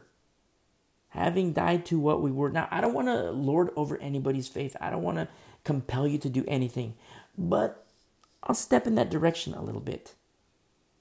I strongly, strongly recommend that you highlight these words. Having died to what we were. I strongly recommend that you highlight that. You say, oh, but you know what? Uh, you think about the works of the flesh. I had fun when I was doing this. I had fun when I was doing that. That was when you were married to the law. That was your behavior when you were married to the law. The old man has not been reckoned dead. And since you're dead, since you have died and you're married to Jesus Christ, you bear fruit to Him, fruit of the Spirit. That's why it's very important for you and me to reckon the old man dead, reckon the old woman dead, so that we can be crucified with Christ. Crucifixion with Christ requires death. It requires that. So when Paul says, I have been crucified with Christ, yes, we can proclaim the exact same thing. But don't forget that crucifixion is death. Is death. You see? That's why we carry our crosses. It's our, the instrument of death. The, the instrument uh, to which we will die is what we carry. Just like Jesus Christ. And remember, somebody helped him carry his cross. A little picture of the church. You help me carry my cross, I help you carry your cross. I help you die, you help me die. I'm not speaking like you suicide. I'm speaking about death to the flesh, death to the carnal nature, the body of Christ. And so look what happens here. He says, having died to what we were held by, so that we should serve in the newness. Serve here is to be slaves. Remember Hosea 2, verse 16? You know, to you know, you say my master, but then you say my husband. You say, I, I don't like this slavery. I, I don't like, and you look at history books and you say, how, you know, slavery's, slavery's not good. You read the Bible, you read about slavery in the Bible. You see it's temporal. You see that a slave can fall in love with his master, the master can fall. You see the concept of bond servanthood. It's a different ballgame when you read the Bible. Slavery in the Bible is different than slavery in the world. What a beautiful lesson about the law of Jubilee, the, the, the statute of Jubilee in the Old Testament. Freedom. Freedom. What about Jubilee for Christians? Well, that's that's not yet. We're still in these earth suits. We're still in these earth suits, but corruption will put on incorruption one day. You see this lesson that Jubilee teaches us? So many people say, oh yeah, in the Bible they teach about Jubilee, and I think we should have Jubilee because I have student debt, I have you know my, mortgage, I have all this consumer debt, I got this car loan or whatever. I think we should have the Jubilee so that we can have zero balance on my debt. Okay, I get what you're saying. But if you want one law, you got to have all the law. And in the law is death. I know you really want Jubilee. But, you know, do you also want, you know, this and that? Where the penalty is death by stoning? Do you really want that? Oh, no, no, no, no. I just want to cherry pick. I like this. Well, you can't cherry pick. And then you talk to non believers. You see, you Christians think that we should be stoned to death. You Christians think that you should stone the homosexuals, that we should stone the lesbians. You say, no, no, no, homosexual. No, no, no, lesbian. Let me tell you something. I should be stoned, my friend. I'm first in line, worthy of death. Because of my wickedness. That's why I'm so in love with Jesus Christ. And that's why I tell him to you. And that's why I tell you of him. Because I want you to love him too. He loves you. But I want you to know that he loves you. You make your choice, but he loves you. I don't want you to be stoned. I don't think you should be stoned. I want you to be alive in Christ. I want you to have this newness of the Spirit and not in the oldness of the letter, which is written here in verse 6. I want you to be alive in Christ. I don't think you should be stoned. I think I should be stoned. But I'm so in love with Jesus Christ. Because just as he said to the woman caught in adultery, Woman, where are your accusers? He said the same thing to me. Where are your accusers? And he'll say the same thing to you. The question is this Do you believe? I tell you, God loves you. I tell you, God sent his son into the world not to condemn you, but that through him, Jesus Christ, you might be saved. Do you believe? And if you do, hit pause and then scroll and listen to the message, you know, how to become a Christian or how to commit your life to Jesus. Say the sinner's prayer and then, you know, come back and listen, resume. Because I want you to be in the family of God. I want to call you my brother. I want to call you my sister in Christ. I want to walk with you to Zion. It's like, whoa, what are you talking about, Zion? Paradise. Paradise was lost in Genesis. Paradise is gained in Revelation, a future time period. But that's where we're going. That's where I'm going. And I want you to join me. So look what happens here in verse 6, he says, so that we should serve in the newness of the Spirit and not in the oldness of the letter. You see, this letter here, the letter of the law versus the Spirit of the law. That's why Jesus Christ says, Moses wrote about me. Because Moses wrote about Jesus Christ knowing full well he was writing in the Spirit, capturing all these statutes that point to Jesus Christ. Remember, the Old Testament is a one way road. One way. One way road. It's not that we go back to the law in Hebrew roots movement. That's that's a lie. That's deception. Because Satan wants you to move further and further and further away from the cross of Jesus Christ. He wants you to be entangled back into the law where there's death. We studied that a couple weeks ago. But the law is a one way road you know, Old Testament, and it all points to Jesus Christ one way. It's like uh, schooling is a one way, one way road. You have kindergarten, first grade, second grade, third grade, fourth, five, six. You know, college. You know, twelve and you know, first year college, second year. It's a one way road. You don't go from tenth grade to first grade. You don't go from ninth grade to eighth grade. Sometimes people are held back a year like the church in Corinth, you could say they were held back a year. Because Paul says, I wish I could be writing to you like you were adults, but I got to write to you like you're babies again. So they were held back. Why? Because of the workers of the flesh, not of the spirit. And that's what we're going to study hardcore when we get into First Corinthians. But the same thing applies to the church in Rome to the church in Philippi, to the church in Galatia, to the church right where you're living, right where you are right now. The same exact thing applies. The Old Testament is a one way road that points to Jesus Christ. So we can look at the law, we can study the law, not to go to the law and perform the works of the law, but to understand the law. Get a deeper understanding of the Word of God, the nature and character of our Lord, the nature and character of God what he likes, what he doesn't like. He says this, what shall we say then? Is the law sin? Question mark. Certainly not exclamation point. Calvinists need to read this. Reformed theory people need to read this and understand because you have these teachers, famous teachers. Oh, God created sin. God makes you sin because he predestines you to hell. So he makes you sin. No way.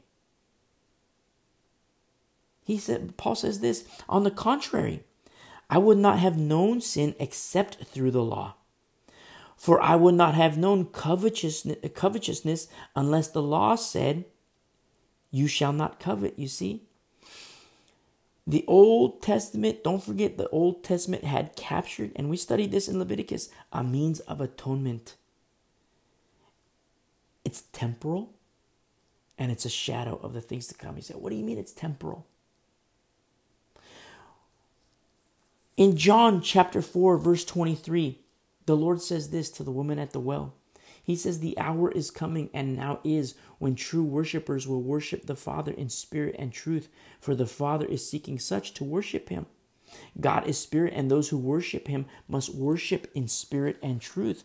Those are the words of Jesus Christ. Well, the word became flesh. All of this is the word of God. But also in Hebrews, in Hebrews chapter 8, and I reference this quite a bit. But in Hebrews 8, verse 6, says, But now he has obtained a more excellent ministry, inasmuch as he is also mediator of a better covenant, better than the old covenant, which was established on better promises. For if that first covenant had been faultless, then no place would have been sought for a second. That's why you hear me say from time to time that the law was created with loopholes. Loopholes. What was the loophole? its inefficiency. Yes, there were a, there was a means of atonement. Yes, there's a means in the law about how to be right with God in the law, how to have peace with God in the law. But the first covenant is still faultless. Why? So that there would be room, there would be a place where a second could be sought. A better covenant, a better promise, which is what? Jesus Christ, marriage. Now you hear me say how the Old Testament is a one way road? What a grand lesson it is. What a grand lesson it is. You see? Now let's go back to Romans 7. He says in verse 8, but sin, taking opportunity by the commandment, by the law, produced in me all manner of evil desire. For apart from the law, sin was dead, or for without the law, sin was dead. You know what I'm saying? I mean, you read the book of Genesis, where do you see stoning in the book of Genesis? You don't see it. Why? Because the law is given in Exodus. You know, you get into like the mid toward the end of Exodus, that's when the law is given. Remember, like Moses killed an Egyptian, and the Lord didn't want to kill Moses because the law hadn't been given. Thou shalt not kill. It hadn't been given yet. But what happened when uh, Moses didn't circumcise his sons? the Lord wanted to kill Moses. Straight up, God wanted to kill Moses. And it was his beautiful wife that interceded for her husband and circumcised her sons, threw the foreskins at Moses' feet, and saved her husband's life. Moses. I mean, everybody says, wow, you know, Moses, he's so awesome, he's so cool, wow. And he is. I'm not eh, eh, cheapening him by saying it like that. But don't forget the ministry of Zipporah, his wife. Don't forget the ministry of Zipporah. She saved his life because Moses would have broken the law, the law of circumcision. So Moses killed an Egyptian. The Lord didn't kill Moses because the law hadn't been given. The law of circumcision was given to Abraham, a law that Moses almost broke, and God wanted to kill him and Zipporah interceded. And where do you see stoning in the book of Genesis? You don't see stoning.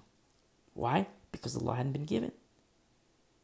So, as is written here, but sin in verse 8, taking opportunity by the commandment, by the law, produced in me all manner of evil desire. You see, so for the Calvinists, if you're a Calvinist and you're listening, if you're a neo Calvinist, you know, a lot of people, oh, I'm not a Calvinist, I'm a neo Calvinist. Same thing. Same thing. Uh, millennials, they try to make things sound cool. So oh, I'm not a Calvinist, I'm a neo Calvinist. Yeah, you're a Calvinist. Reformed theory people, mainline Presbyterianism, which can be boiled down to Calvinism. Oh, but my pastor teaches that God created sin. God makes people sin because they're predestined to hell. Doesn't align with Scripture. God makes people sin. God created sin and God makes people sin. Why would it be long suffering? When verse 8 says this, but sin, taking opportunity by the commandment, produced in me. Paul, Paul is saying this, produced in me, Paul. That's what he's saying. All manner of evil desire, for apart from the law, sin was dead. You see? Sometimes people see you see this evil desire, which translates as a longing for things forbidden. A lot of times people talk, a lot of brothers, they come to me, you know, not so much anymore, but talking about habitual sin. A lot of sex, a lot of drugs, and a lot of alcohol. Those are the three biggies, in my experience. Sex, drugs, and alcohol. Those are biggies inside the church. The world is the world. I expect it in the world. It's to be expected in the world. I'm talking about inside the church sex, drugs, and alcohol.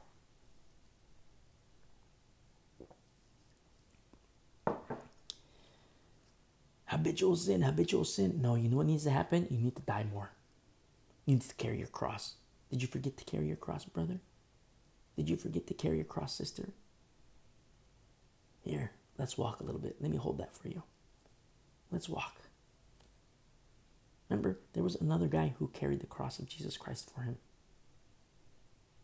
He's like, whoa, how, how, how is this possible? How could he somebody even carry that? When he became sin, or sin was placed, like, I mean, it, it breaks my heart, but it also I also rejoice when we read the prophecies of Jesus Christ in Isaiah 53. It breaks my heart. But I also rejoice because it's the means by which we're saved. Where Jesus pays the price of my sin. He pays the price of your sin. If you're not a believer, He pays the price of your sin if you believe. It's highly supernatural, it's a spiritual transaction.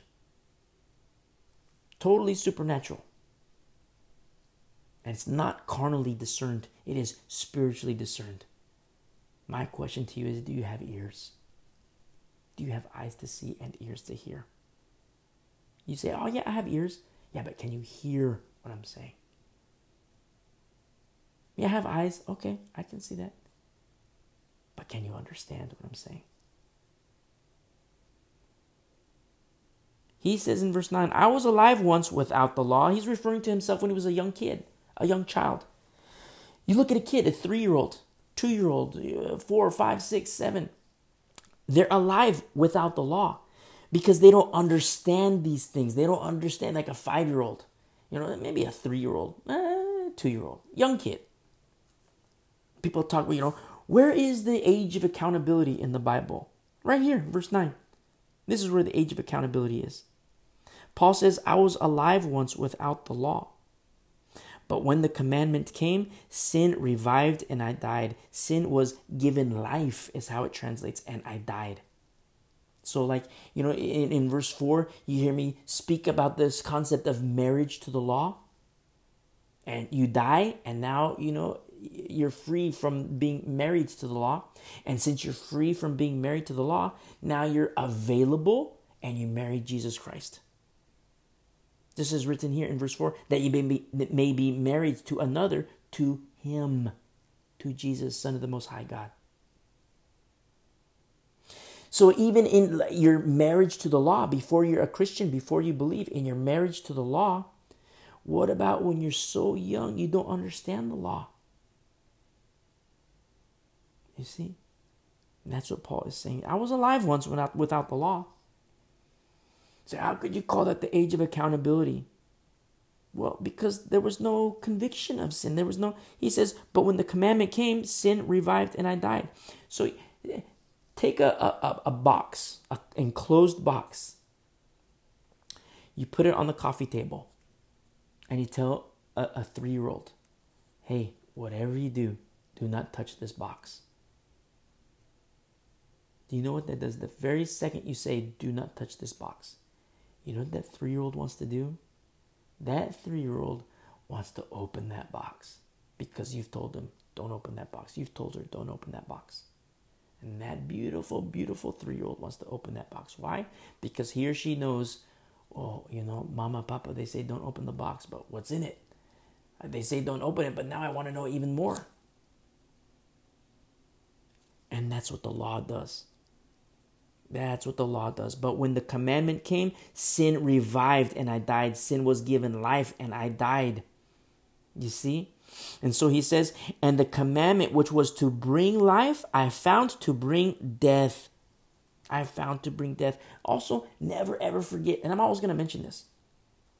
Never ever forget that the law has a means for atonement.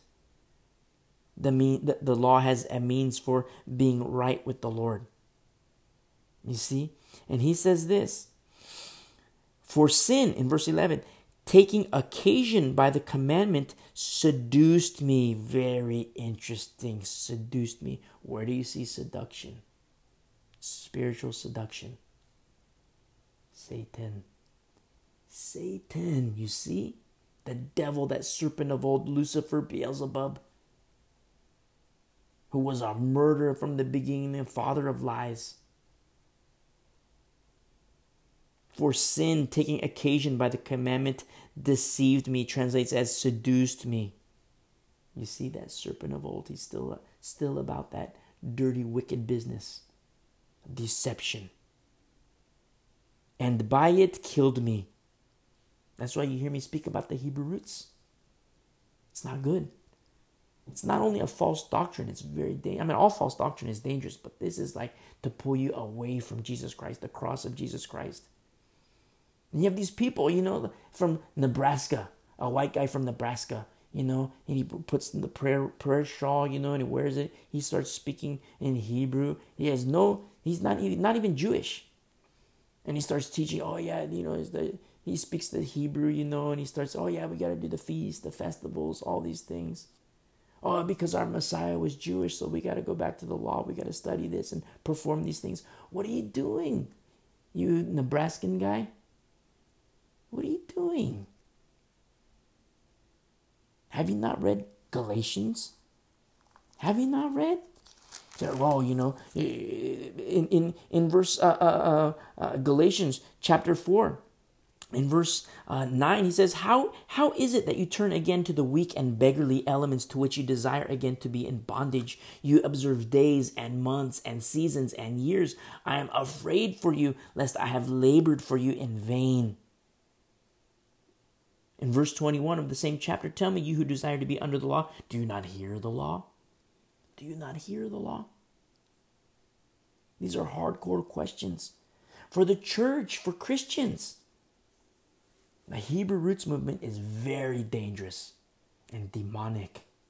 I don't care how it's presented, it's demonic because Satan wants to drag you away from the cross and bring you into the law where there is death. See, in verse 10, and going back to Romans 7, verse 10, and the commandment which was to bring life, I found to bring death. For sin, taking occasion by the commandment, deceived me, and by it killed me. It says, seduced me, and by it killed me. Therefore, the law is holy. The law is holy. So, you, you remember? Okay, so how do I say this? First Timothy chapter 1, verse 9 the law is not made for a righteous person. This is a Pharisee of Pharisees who says this to a young pastor, young pastor Timothy. Paul, Pastor Paul, teacher Paul, he says it to young pastor Timothy. Pastor Paul to Pastor Timothy, 1 Timothy chapter 1 verse 9. The law is not made for a righteous person, but the law is still holy. The law is still holy. As is written here in verse 12, therefore the law is holy and the commandment holy and just and good. You say, wait a second. If the law is so bad, how can it be holy? You know how it's holy? I mean, more reasons, but you know, here in Galatians chapter 3, verse 24, therefore the law was our tutor, translates as schoolmaster, to bring us to Christ. See? That we might be justified by faith. There is no justification in the law. I mean, there's justification in terms of the performance of the law, but it's a shadow of the things to come. There is atonement in the law, but it's a shadow of the things to come, all pointing to Jesus Christ. And the justification by faith. And the law is a tutor to bring us to Christ that we might be justified by faith. But after faith has come, we are no longer under a tutor. You see? No longer under a tutor. So I'll give you an example. So, say you have a guy who's a believer, he's in Christ, he's a Christian. And just as is written in what we read in Hebrews, Hebrews 3. So he's a Christian. Okay, so here's my example. There's a Christian guy walking with the Lord, he loves the Lord. And he has brewing in his heart eh, an evil heart of unbelief. This is what's eh, I'm, I'm extrapolating from Hebrews 3, verse 12. He has an evil heart of unbelief, and his heart starts to become harder through that unbelief. Don't forget, then in, in uh, I'll do some more extrapolation from uh, Acts chapter 1. I'm turning there. Acts chapter 1, verse 25. So Judas by transgression fell. Judas by transgression fell. So let me paint a picture through this extrapolation. So you have a guy walking with the Lord for five years. He loves the Lord. And all of a sudden he starts to transgress. A little sidestep away from the narrow path. One sidestep away on the narrow path, you're, still going to be on the narrow path. Two sidesteps away, you're still going to be on the narrow path. Three sidesteps, eh, you're getting close to the edge. What about 10 sidesteps? That's why transgression, it's not good. You want to be right in the middle of the narrow path because Satan will be on the left side and he'll be like, hey, come over here, come over here, come over here. And you do side step left, side step left, side step left, side step left, and fall. And that's transgression. Still a sin, but it's transgression, a sidestep. We studied that in Leviticus, remember? So Judas by transgression fell. In your walk. So you have this believer walking with the Lord for five years. He loves the Lord. And all of a sudden Satan says, Oh yeah, here's some crack. Go ahead and hang out with your friends, do some crack, do your meth. You, know, you can have meth mouth. Go to the strip club. Your friend calls you. Go to the strip club. Yeah, go with them. Go with them to the strip club. You know, here's this bottle of whiskey. Down it. Each choice you make, sidestep, sidestep, sidestep, sidestep, sidestep, sidestep. And you know what happens? The whole time, your heart is getting harder and harder and harder and harder. That's the deceitfulness of sin. As is written in Hebrews chapter 3, verse 13, your heart can be hardened through the deceitfulness of sin. And then your heart gets so hard, all of a sudden it becomes unbelieving as is written in Hebrews 3, verse 12, in departing from the living God. Boom.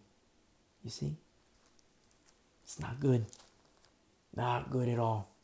So, what does that tell us? What does that tell you? What does that tell me? Let's not transgress. And when we transgress, not if, when, because we're still in these earth suits. When we, tra- you take a little side step left, repent and take a side step right, get right back in the middle. Don't take a side step left and stay there and then another side step left and stay there. No, you take a side step left, repent, and get you know take a side step right, get right back in the middle. You take a side step right, you know, repent, take a side step left, get right in the middle. You want to be right smack dab in the middle of the narrow path. People will make fun of you. They'll call you a legalist, but who cares? You know, who cares? It's your walk with the Lord Jesus Christ. Your walk. Nobody else can walk it for you, though many will try. It's your walk. So look what happens here in Romans chapter 7. So the law in, in, verse 12, therefore the law is holy and the commandment is holy and just and good. Okay, so say for example, a person that sidestep, a person who loves the Lord, they're not under the law because the law is not made for a righteous person. They're under grace. And then that person sidesteps, sidesteps, sidesteps, and falls. Their heart becomes hard. Now, what happens is they're under the law. They were under grace, but now they're under the law. And in the law is death. But don't forget, the law is a schoolmaster, the law is a tutor to do some hardcore conviction. To say, hey, get out of here, go back to under the grace, go back to being under grace because the law is a schoolmaster, a tutor to bring us to Christ. And so that person realizes the error of his ways, repents, and comes back under grace. Not taking advantage of grace. It's not to say, okay, yeah, I'm going to go get my meth mouth and then I'm going to come back to grace. No. That's taking advantage of God's grace. That's what Paul says, don't do that. In, in, in, in verse chapter 6, verse 1, shall we continue in sin so that grace may abound? No way. Certainly not exclamation point. Don't take advantage of God's grace. So the law is holy. But when you're abiding in Christ and Christ in you, the law is not made for you. In accordance with 1 Timothy chapter 1 verse 9, it's not made for a righteous person. So many times people say, "Oh, I, you know, I'm not under the law, I'm under grace, I'm under grace." Okay, praise the Lord. When somebody tells me they're under grace, biblically speaking, I have the immediate expectation that this is a hardcore Christian. He doesn't go to strip clubs. He's not beating on his wife, cheating on his wife. He's not drinking whiskey every night. I have the immediate, biblically speaking, that this person is, wow, this person is walking the walk. He talks, he walks, he's doing everything's on point. Is this guy a pastor? Maybe he's an elder. Maybe he's a shepherd in the church. Maybe he's in ministry. I don't know. But this guy is on point. And then he said, Oh, yeah, I'm not under grace. Hey, let's go to the strip club tonight. Whoa, whoa, whoa. What? I thought you told me you were under grace. Oh, yeah, but my wife's okay with it. What? Oh, yeah, she's okay. She, she's my second wife. My, my first wife didn't like it. What? That's even worse. This is what's happening inside the church carnality. Pastors don't teach. Pastors don't teach about being dead. They don't teach about a marriage to the law. And through your death, now that covenant is over. And you come up out of the water and then you get married to Jesus Christ. Pastors don't teach that. They don't teach about crucifixion with Jesus Christ. They might say, oh, yeah, we're crucified with Christ. And you have all these people in the congregation who are in sin. You know, husbands cheating on their wives, wives cheating on their husbands, tax cheats, all kinds of different, you know, alcoholics, druggies. Not to say that, you know, Jesus Christ, you know, he hung out with them. People say that all the time. Oh, why do you say this? Because, you know, Jesus Christ hung out with the, uh, the prostitutes, the tax collectors. I know he did. But he also told them, go and sin no more. Don't forget that. He also said, go and sin no more. What say you?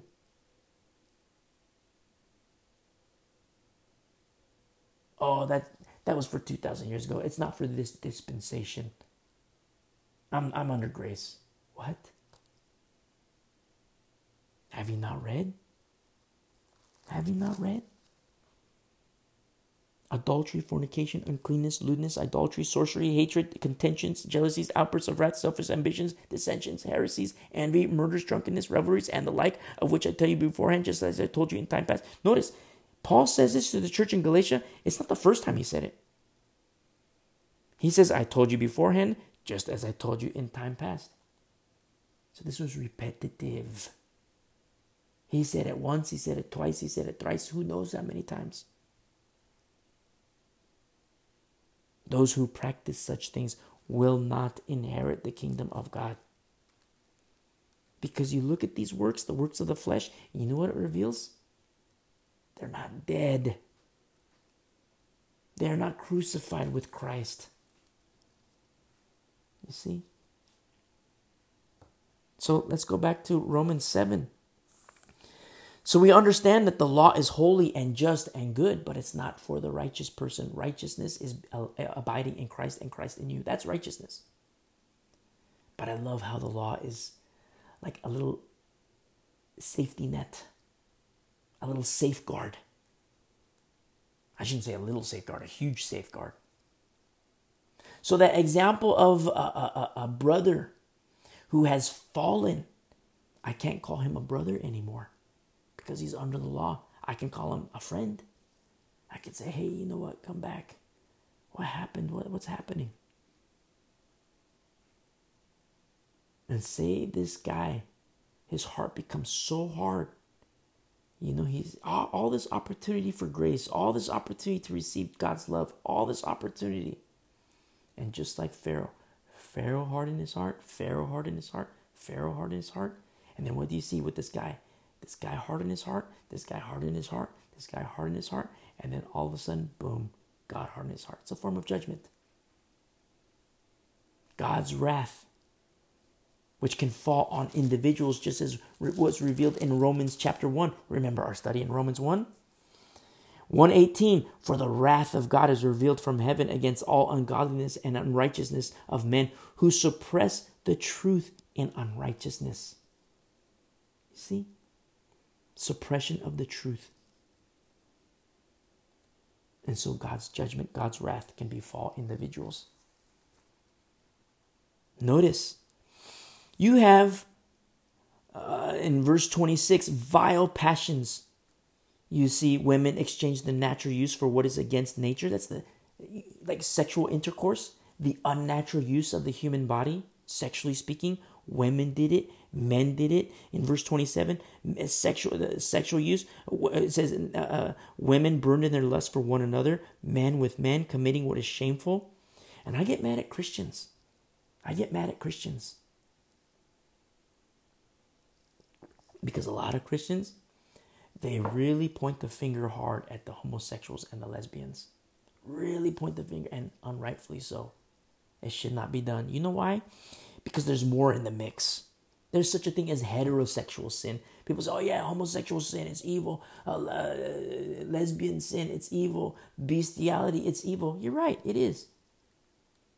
But so is heterosexual sin. Men can sin with women, women can sin with men sexually. It's all evil. In verse 29, there's more. It's not just homosexuals and lesbians. And that's why I get mad with Christians. They're always pointing the finger at lesbians and homosexuals.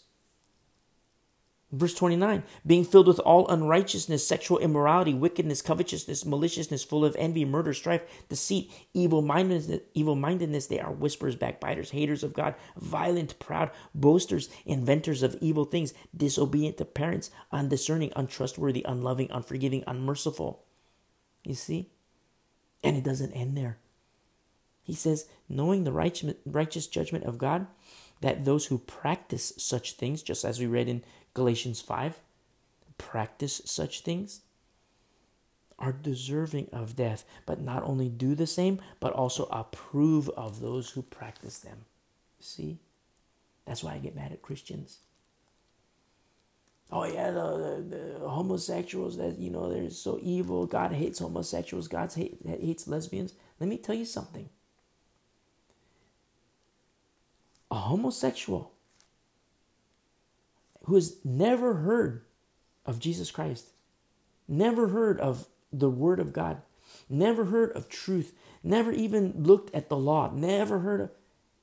How does he know? Unless there's a messenger. A lesbian, same situation. How does she know? And you're too busy saying, oh, God hates homosexuals, God hates this, God hates the lesbians. Do you not remember the pit from which the Lord rescued you in your heterosexual sin? That's why I get mad at Christians. I love Christians. You're my brothers and sisters in Christ, but I still get mad at you. You know, God loves the homosexual, God loves the lesbian. But they have to make their choice. The homosexual has to make his choice, the lesbian has to make her choice. Just like Nebuchadnezzar, who hardened his heart, he hardened his heart, he hardened his heart, and then God hardened his heart. But look what happened with Nebuchadnezzar. In the course of time, something happened. He rejoiced and praised the name of the Lord once again. You see? What seeds are you planting? brother, sister, what seeds are you planting? I mean, I, I know that there's uh, like very militant homosexuals, militant lesbians. I, I, I, I completely understand that. I'm not blind. But Paul was militant too when he was Saul. You see, God is long suffering, not willing that any should perish, even while Satan drags them to hell. The world, I'm not trying to say it's a, you know, a pretty place, you know, daffodils and lilies all over the place. No way. It's an ugly place. But there's still fish. The harvest is plentiful. So let's go back to our study in chapter 7. In verse um, 13, has then what is good become death to me? Certainly not! Exclamation point. You know, you read this and like, wow. So what do I do, Paul? What do I do? The, the law, you know, it's, the, knowledge of sin. It's like Paul even says, it, it's, it's like uh, um, uh, in verse 10, the commandment which was to bring life, I found to bring death. It's like, man, that's a bummer. So, Paul, what is it? You're saying it's holy now? But I thought being in Christ is holy. Paul, what do I do? I don't get it, Paul. He says in verse 13, Has then what is good become death to me? Certainly not! Exclamation point. But sin, that it might appear sin, translates as sin, that it might show itself as sin or reveal itself as sin, was producing death in me through what is good, the law, so that sin through the commandment might become exceedingly sinful. Whoa. Whoa.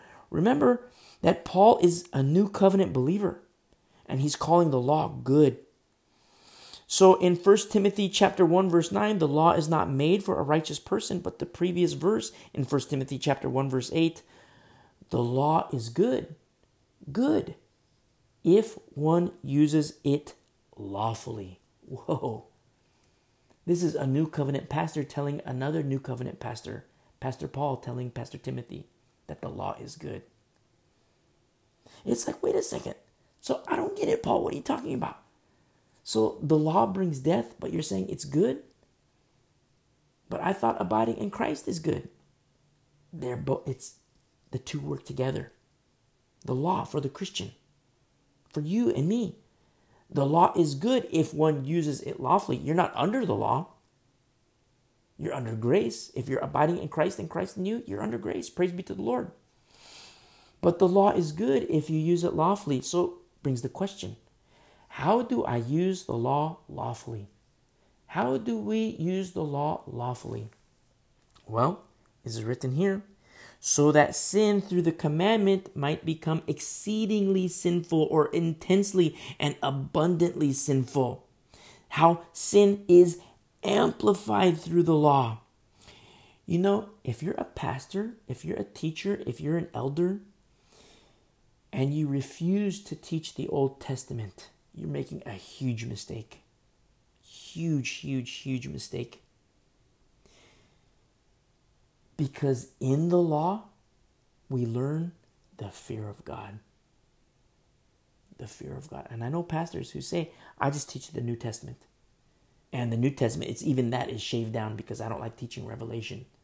So I'll teach through the Gospels and I'll stop at Jude, but I don't teach through Revelation. So you have a flock of God that is getting from Matthew to Jude and everything in between, skipping Revelation and skipping all of the Old Testament. The guy says he's a pastor, but I don't call him a pastor. I call him a hireling. Because you have churches, Christians, lambs and sheep. They love the Lord.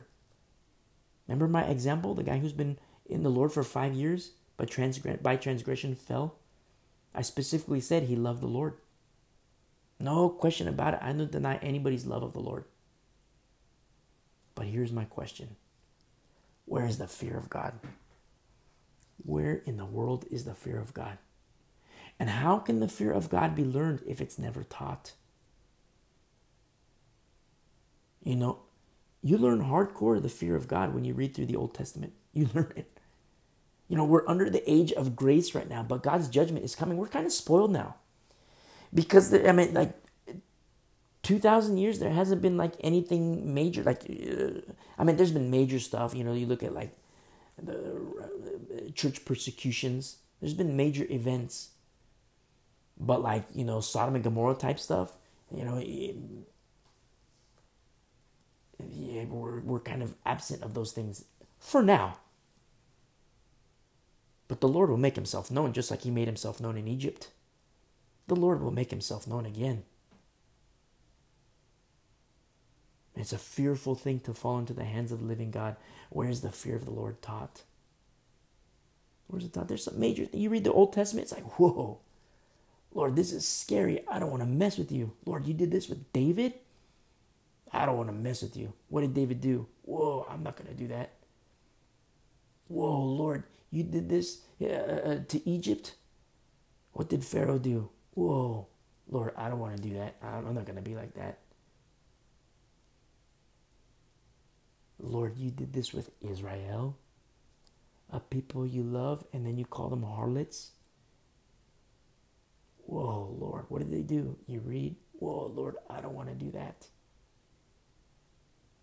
You see, that's what Paul is referring to here sin through the commandment might become exceedingly sinful, intensely and abundantly sinful. Remember, we're going to read later on in Romans, we're going to read in later on in Corinthians, we're going to read how these things in the Old Testament in the law were written for our admonition, for our warning, so that we can learn the fear of God. God never changes. Never changes. I never change, says the Lord. Read Malachi. He never changes. Jesus Christ is the same yesterday, today, and forevermore. Read Hebrews. He never changes. You know what changes? Culture. Appetites among God's people, appetites of the world. That's what changes. Oh, that was just for that dispensation. The Holy Spirit doesn't do that anymore. That was just for 2,000 years ago. It's not for today. Fools. That's folly. They use all these big words. Oh, that was just for another dispensation. They use all these big words, you know. One time I was talking with a guy. He was, I was like kind of a, I was a young Christian. He was using these big words. I was like, what does this mean? He would explain. What does this mean? He explain more. So okay, that's cool that you defined all these things for me. But you know, I don't know a lot about the Bible, but you're wrong because I know this about the Bible, and that's not right. Oh, where, you, where did you go to school? Where did you go? Where do you have your theology degree? Where did you go to seminary?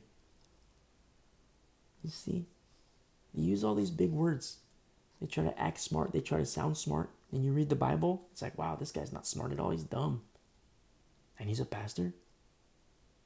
He's not even teaching Revelation. He's not even teaching the Old Testament. And so now we see how the law is good for you and for me because we learn the fear of the Lord who never changes. In verse 14, for we know that the law is spiritual, but I am carnal. This is Brother Paul. He's referring to his flesh, he's referring to his nature in the flesh. The law is supernatural. The law is spiritual, translates as supernatural, but I am carnal. He's in the flesh, he's in his earth suit. Sold under sin, translates as trafficked under sin. He said, well, that trafficking, that that's has very bad connotations. Precisely right. It has very bad connotations. Trafficked under sin. That was your old nature when you're married to the law. See, sin.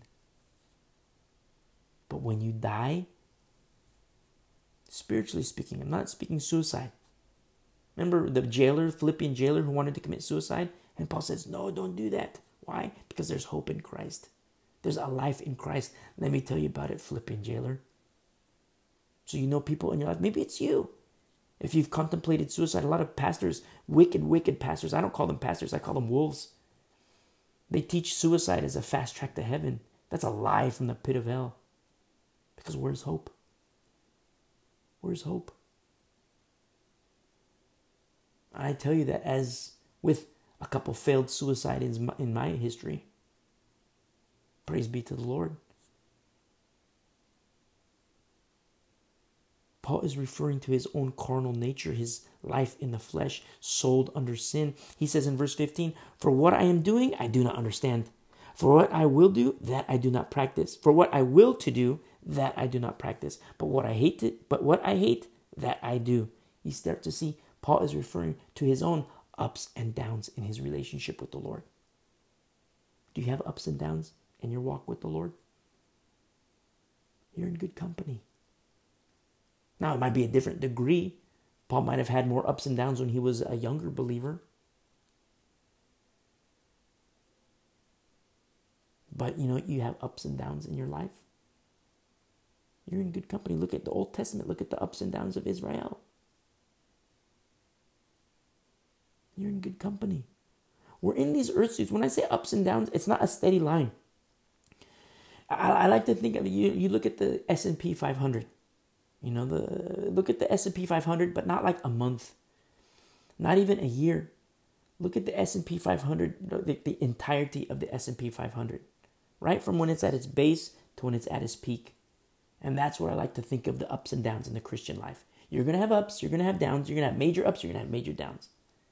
But in the grand scale, you're going to see this upward rise. And that's the life of a Christian. You're going to have ups and downs, but through it all, you're still growing, you're still maturing. You know why? Because you're learning from your mistakes. You're not a dog that goes back to vomit. Dogs do that. Don't go back to your vomit.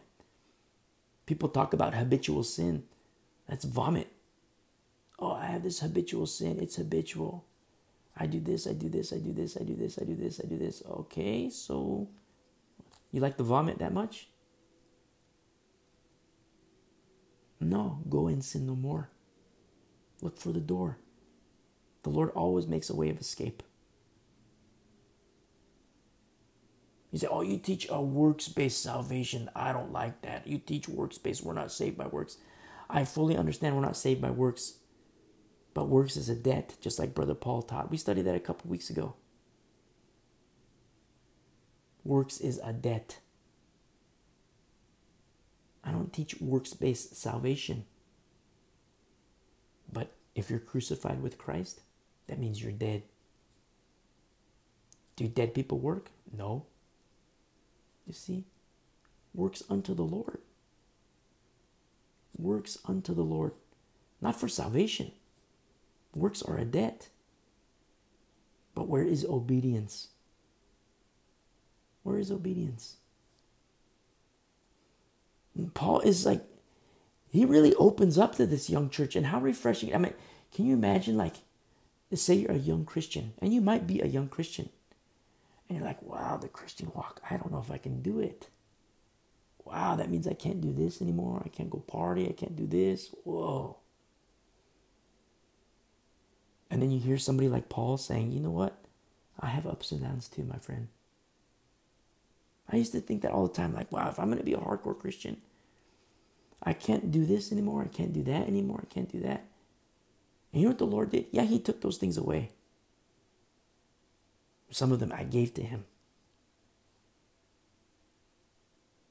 But what He gave me in return was so much better. So much better. What He gave me in return. Because I have peace in my heart. And Paul says in verse 16, if then I do what I will not to do, I agree with the law that it is good. Because what does the law do? It shows us, eh, eh, so the, in the law is death. What does that? What does that do for me and you today as new covenant believers? When sin might become exceedingly sinful, when the sin through the commandment might become exceedingly sinful, it teaches us the fear of the Lord. But at the same time, what's written here in verse 16 I agree with the law that it is good. You know why? Because through the law, the Lord reveals our need for Jesus Christ. Wow, you see, the two work together the love of Jesus and the fear of the Lord. The love of God, the fear of the God of God. How beautiful the Lord is. And so, but now in verse 17, it is no longer I who do it, but sin that dwells in me. Now, so remember that this is kind of like you could call it hereditary, you know, under Adam, but that's what's so beautiful about our death. Death. Spiritually speaking, when our marriage becomes over to the law, marriage, oh, so you're married to the law, you believe in Jesus Christ, boom, you're dead. You're dead in Christ. And so you come up out of the water, your old nature, your old man, your old woman is dead. You're alive in Christ. You're spiritually speaking, you're available. And then you focus on your marriage to Jesus Christ. But because we're in these earth suits, remember, it's corruption that puts on incorruption, not the other way around. Well, that's not good. If it's the other way around, that's not good. When incorruption puts on corruption, that's not good. Or when corruption puts on more corruption, that's not good. It's corruption that puts on incorruption. Just like the S&P 500, you look at the long-term history, you're going to have ups, you're going to have major ups, you're going to have major downs, major major downs. But on the grand scale of things, you're going to see the upward climb. Don't be discouraged. Don't be discouraged. Transgression, it's part of our walk with the Lord. And I'm not to make excuse for sin. I'm not saying go ahead and transgress. But you will transgress. You're walking in the middle of the narrow path, you will take one side step to the left. And when you take one side step to the left, you need to repent and take one side step to the right. Get right back in the middle. You might take two side steps to the left. You know what that means? That means you got to take two side steps to the right to get right back in the middle. He says this For I know that in me, that is, in my flesh, nothing good dwells. For to will is present with me, but how to perform what is good I do not find. You see, now it begs the question so, how do we do these things? How do we live the life of a Christian? Well, it's not religious. It's not that we're robots. Remember, the Lord says, I'm going to send you the helper. Capital H, Paracletus the baptism of the Holy Spirit, the helper who helps me, who helps you. Oh, but that was just for 2,000 years ago. The works of the Holy Spirit, you know, that how, how he ministered, how he, that was just for 2,000 years ago. That was for another dispensation. Do you reject the Holy Spirit like that? Somebody tells you, oh, the Holy Spirit, that was for 2,000 years ago. It's not for today. How he worked, these things that he performed, all that, that was just for 2,000 years ago. Wait a second. So, what is your is your walk with the Lord religious? Is your walk with the Lord are you a robot? Because you're going to get tired. And when you get tired, you're going to you're going to poop out. And what happens when that, you know, when that happens? What's going to happen to your marriage? What's going to happen to your ministry? When you are exhausted because you have no helper. What do you mean I have no helper? Well, you're telling me that that was for 2,000 years ago, that he doesn't work like that today. How offensive that is to the Holy Spirit. Oh, the Holy Spirit doesn't work like that anymore. You know how offended the Holy Spirit is by hearing that?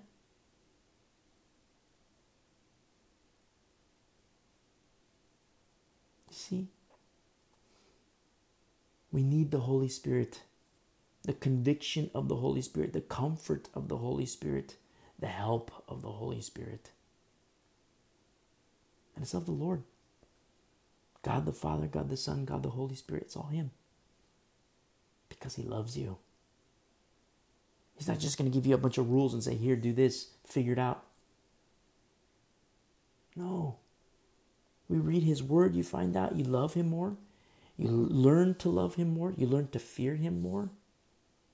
Old Testament and New Testament. And then what else happens? You have the helper. You put the Bible down and you go out in the world. And the Bible's, you know, at your home, but the words are in your heart, in your mind. Your friend calls you on the phone, hey, let's go do crack. I got the, the finest crack from Chiapas, Mexico. No thanks. No way. I fear the Lord. I'm not doing that. That's the old man. That's the old woman. That guy's dead. That lady's dead. We're not doing that anymore. That was me when I was married to the law. When I was married to the law, which brought me death. But that guy's dead. That lady's dead. I'm married to Jesus Christ now. I'm a virgin waiting for the marriage. I'm betrothed to Jesus Christ. And I'm going to stay a virgin. I'm going to be a wise virgin. I'm going to be pure. And I'm going to wait for Jesus Christ to come. And he's coming. I fear God. Oh, you're such a legalist. You're such a dork. You're going too far with this church business. You're going too far with this Jesus Christ business. You know, when you hear such an argument, the word of God can resound even truer in your heart. Because the words of our Lord says, when the world hates you, remember that they hated me first. Let his very words testify in your heart and bring you comfort when people call you a legalist, when people make fun of you because of your walk with Jesus Christ.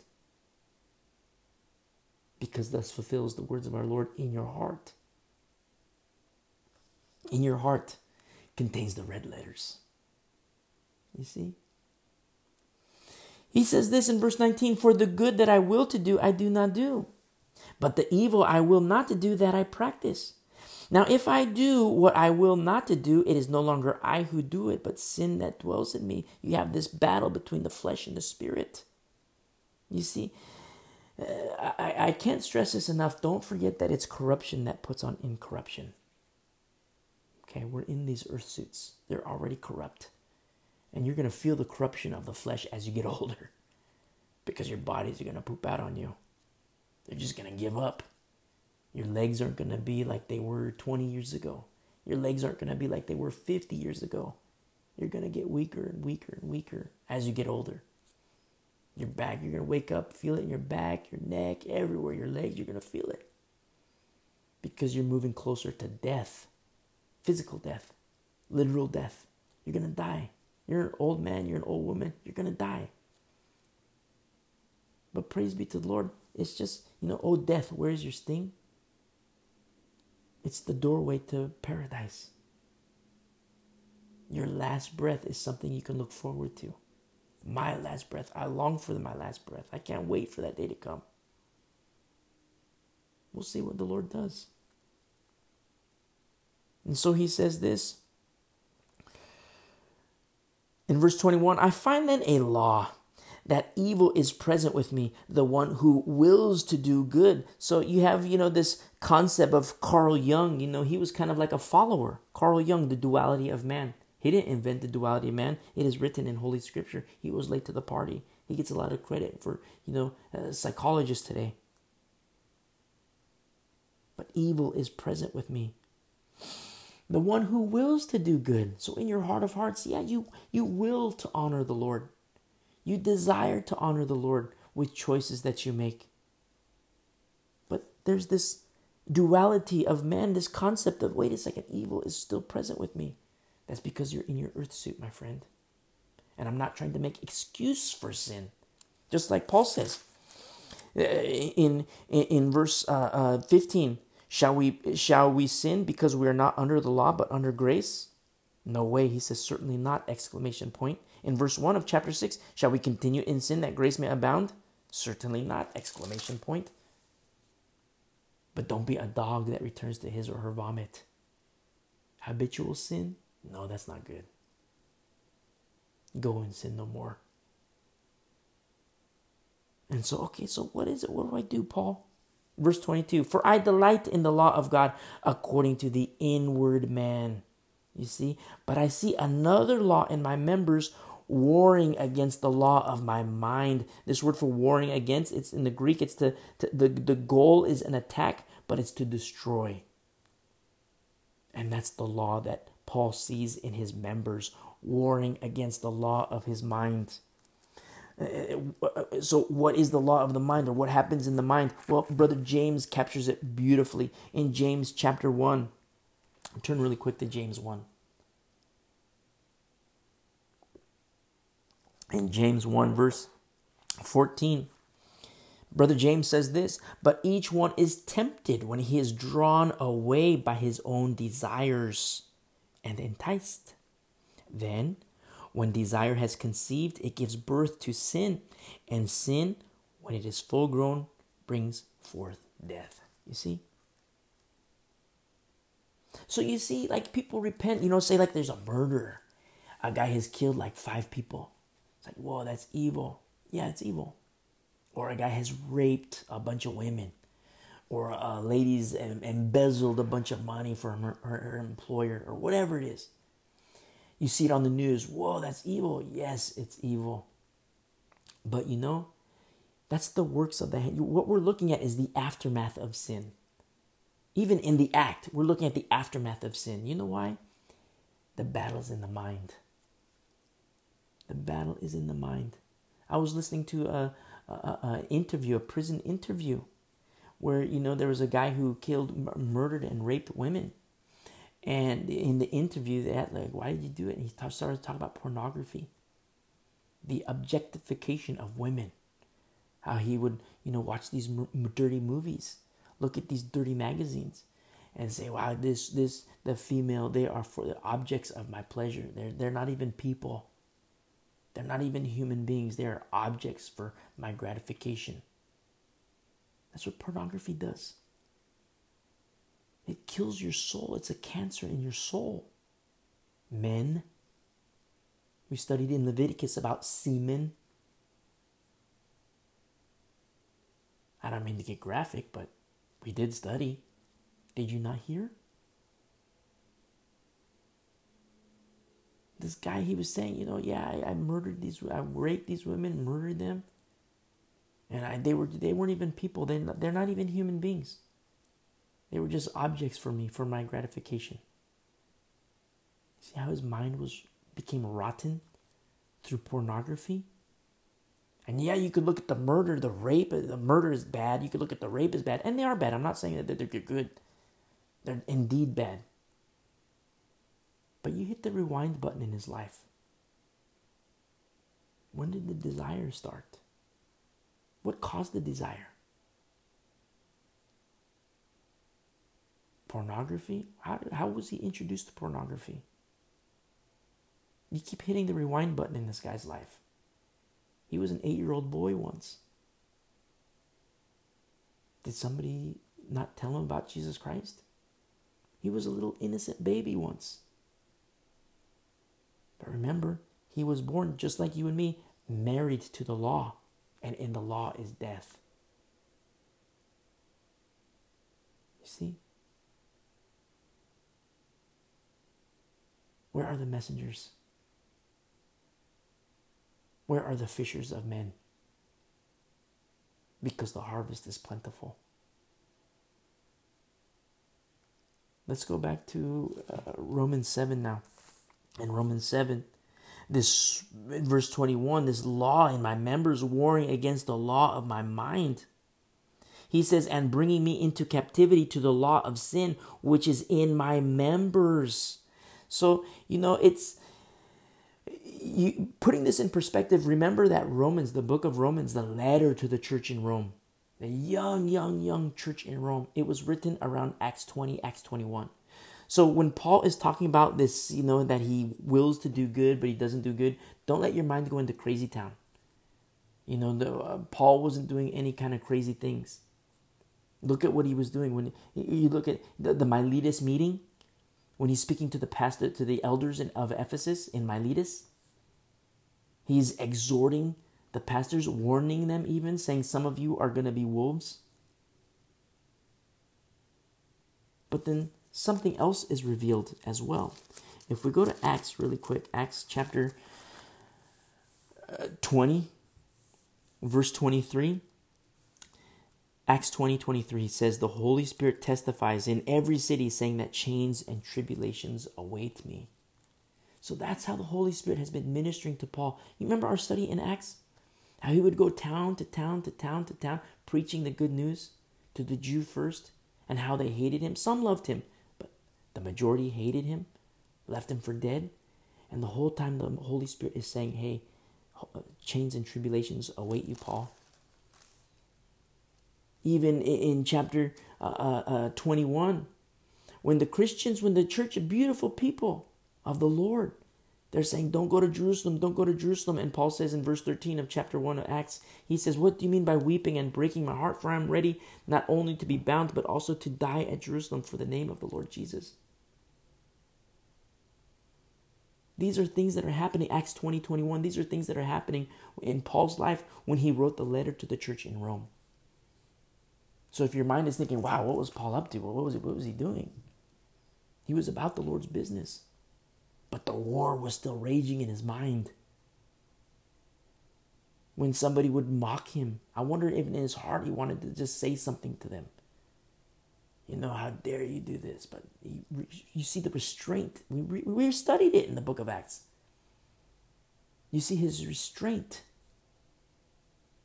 which, you know, you know what restraint is? we read you know in our earlier study today in in in, in uh, uh, when we are married to, to jesus christ in verse 4 says that we should bear fruit to god that we should be fertile and bear fruit to god but you know what the fruit of the spirit is in galatians chapter 5 verse 23 gentleness and self-control what do we see with paul when his accusers were right there in his face when the command was given, hey, punch him in the mouth, and a bunch of guys punched him in the mouth. You see? Gentleness. Have you ever been punched in the mouth before? It's been a while for me, but I dread the day that I'm punched in the mouth because I don't know how I'll take it now. But back in the day, it was like an on switch. I don't care how hard it was. You get punched in the face, you get punched in the mouth. It stings, it hurts. But for me, it's like an on switch. And I hate it. I say that to my shame. It's like an on switch. The adrenaline starts pumping, your heart starts racing. And it's like, boom, on. Let's go. Let's handle business.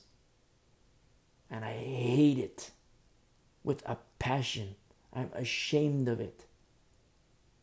I pray that the next time I'm punched in the face, it's because I'm teaching Jesus Christ and I'm proclaiming Jesus Christ. And I pray I handle it I pray that it's handled in me being fertile and bearing fruits to God in exercising gentleness and self control, just like my beautiful brother Paul.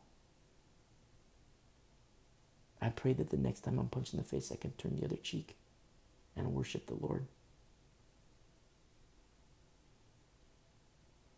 That's this war that rages inside.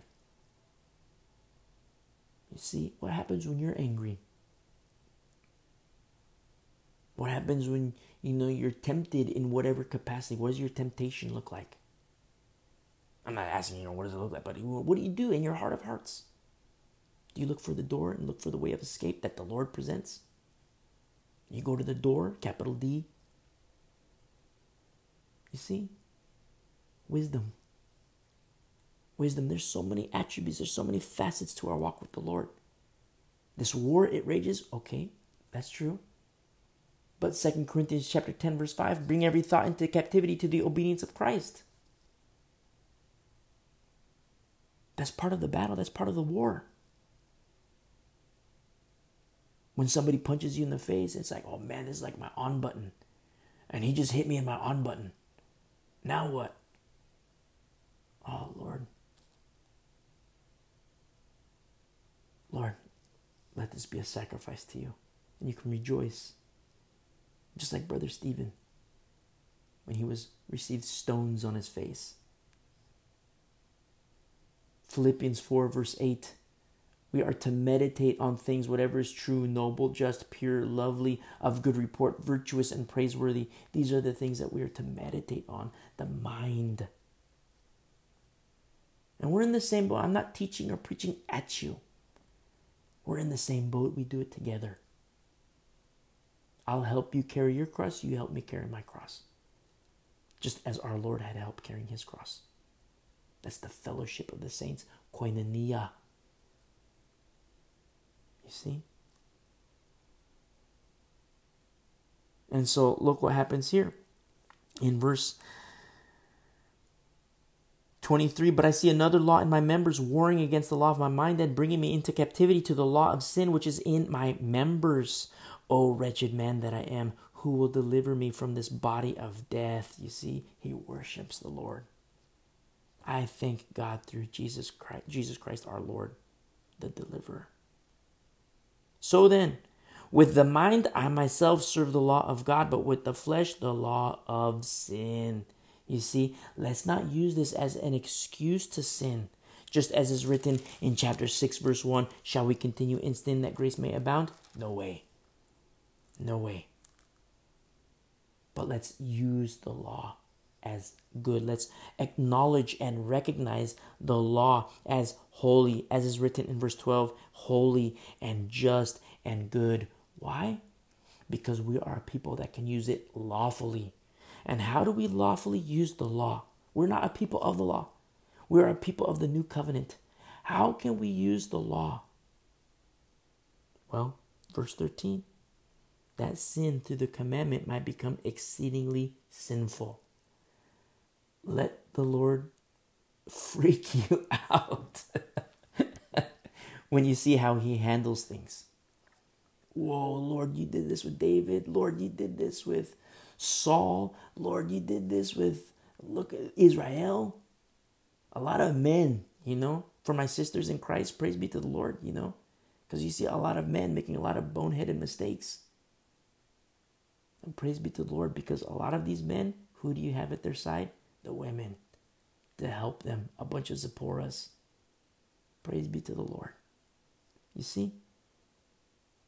So that you and me, when we think about our flesh, when we think about the works of our hands in the carnal sense, the steps of our feet in the carnal sense, we can say, Oh, wretched man. Oh, wretched woman. Just like beautiful brother Paul says in verse 24, Oh, wretched man that I am, who will deliver me from this body of death? And we can praise and rejoice because it's Jesus Christ, the good shepherd. The good shepherd. We're going to end our study here. We'll pick up, Lord willing, in chapter 8 next week. God bless you guys. Love you guys.